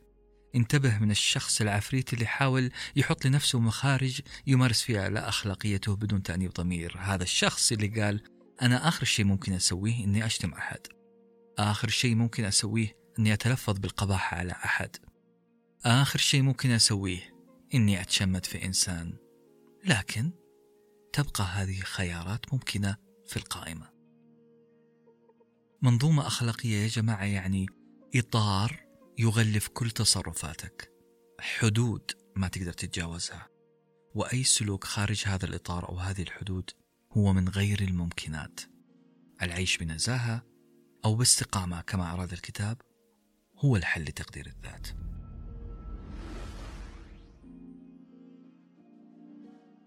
عزيزي وعزيزتي المستمعة ماذا يعني منظومة أخلاق تؤطر تحركاتي؟ أوكي. خليني أبدأ بالاعتراف أنه الاتهامات تكال بلا حساب على أي كلام نظري يطلقه فيلسوف أو منظر أو مفكر. أعرف لكم صديق يسمي كل التنظير الأخلاقي أنه بيع كلام والفلاسفة الأخلاقيين بياعين كلام. في أحسن الحالات ممكن يقول هذول عايشين عالم النظريات عالم من المثاليات بعيدين عن الأكشن بعيدين عن العمل الواقعي بعيدين عن أرض الواقع. لكن هل يعلم صديقي أنه أي رسالة أو بحث علمي لا يبدأ إلا بإطار نظري؟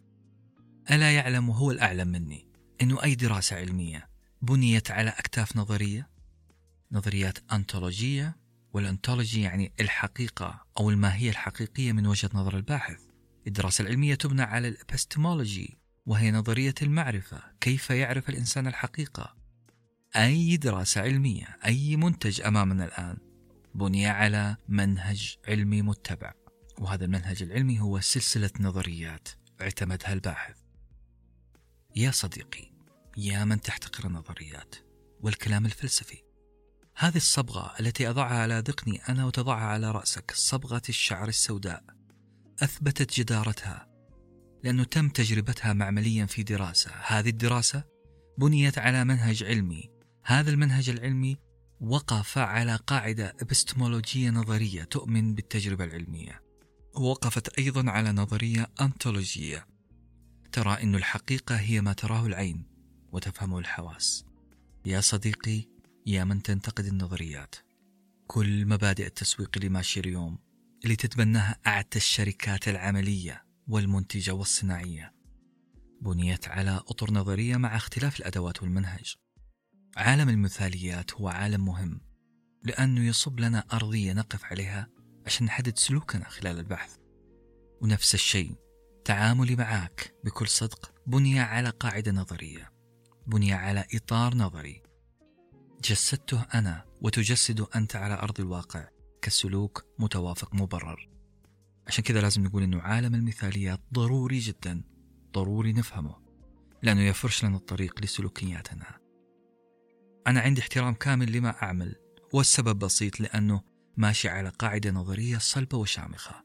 أنا راح أحترم نفسي وأقدر نفسي لأني أحمل منظومة قيم. خذوها قاعدة. التنظير المجرد ما هو مجرد تنظير.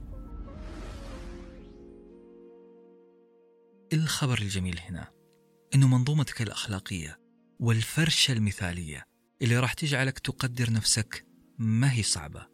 ما هي صعبة بنفس الطريقة اللي يعاني منها بعض الباحثين في وضع إطار نظري لرسالة ماجستير أو دكتوراه أبدا الإطار النظري ممكن تعرفه من خلال أسئلة بسيطة تسألها نفسك كل فترة من قبيل هل أنا كنت صادق مع نفسي؟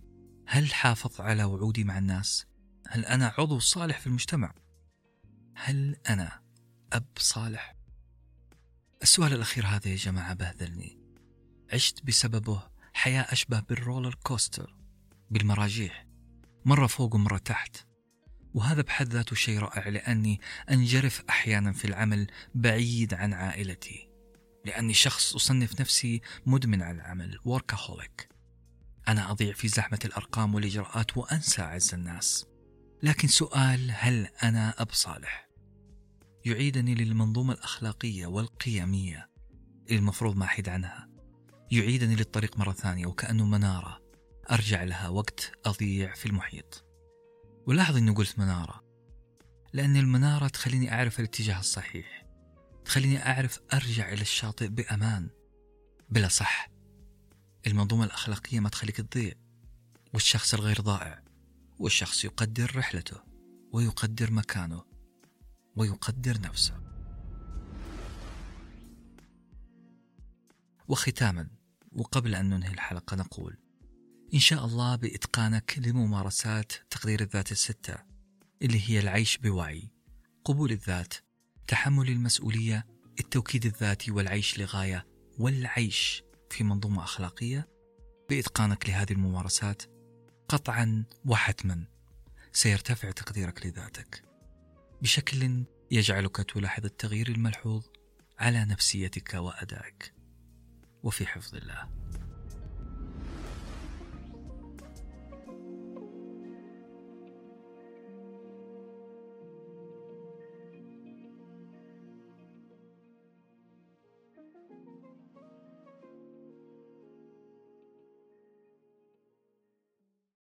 كنتم مع ساندويتش ورقي وجبة معرفية نتشارك لذتها.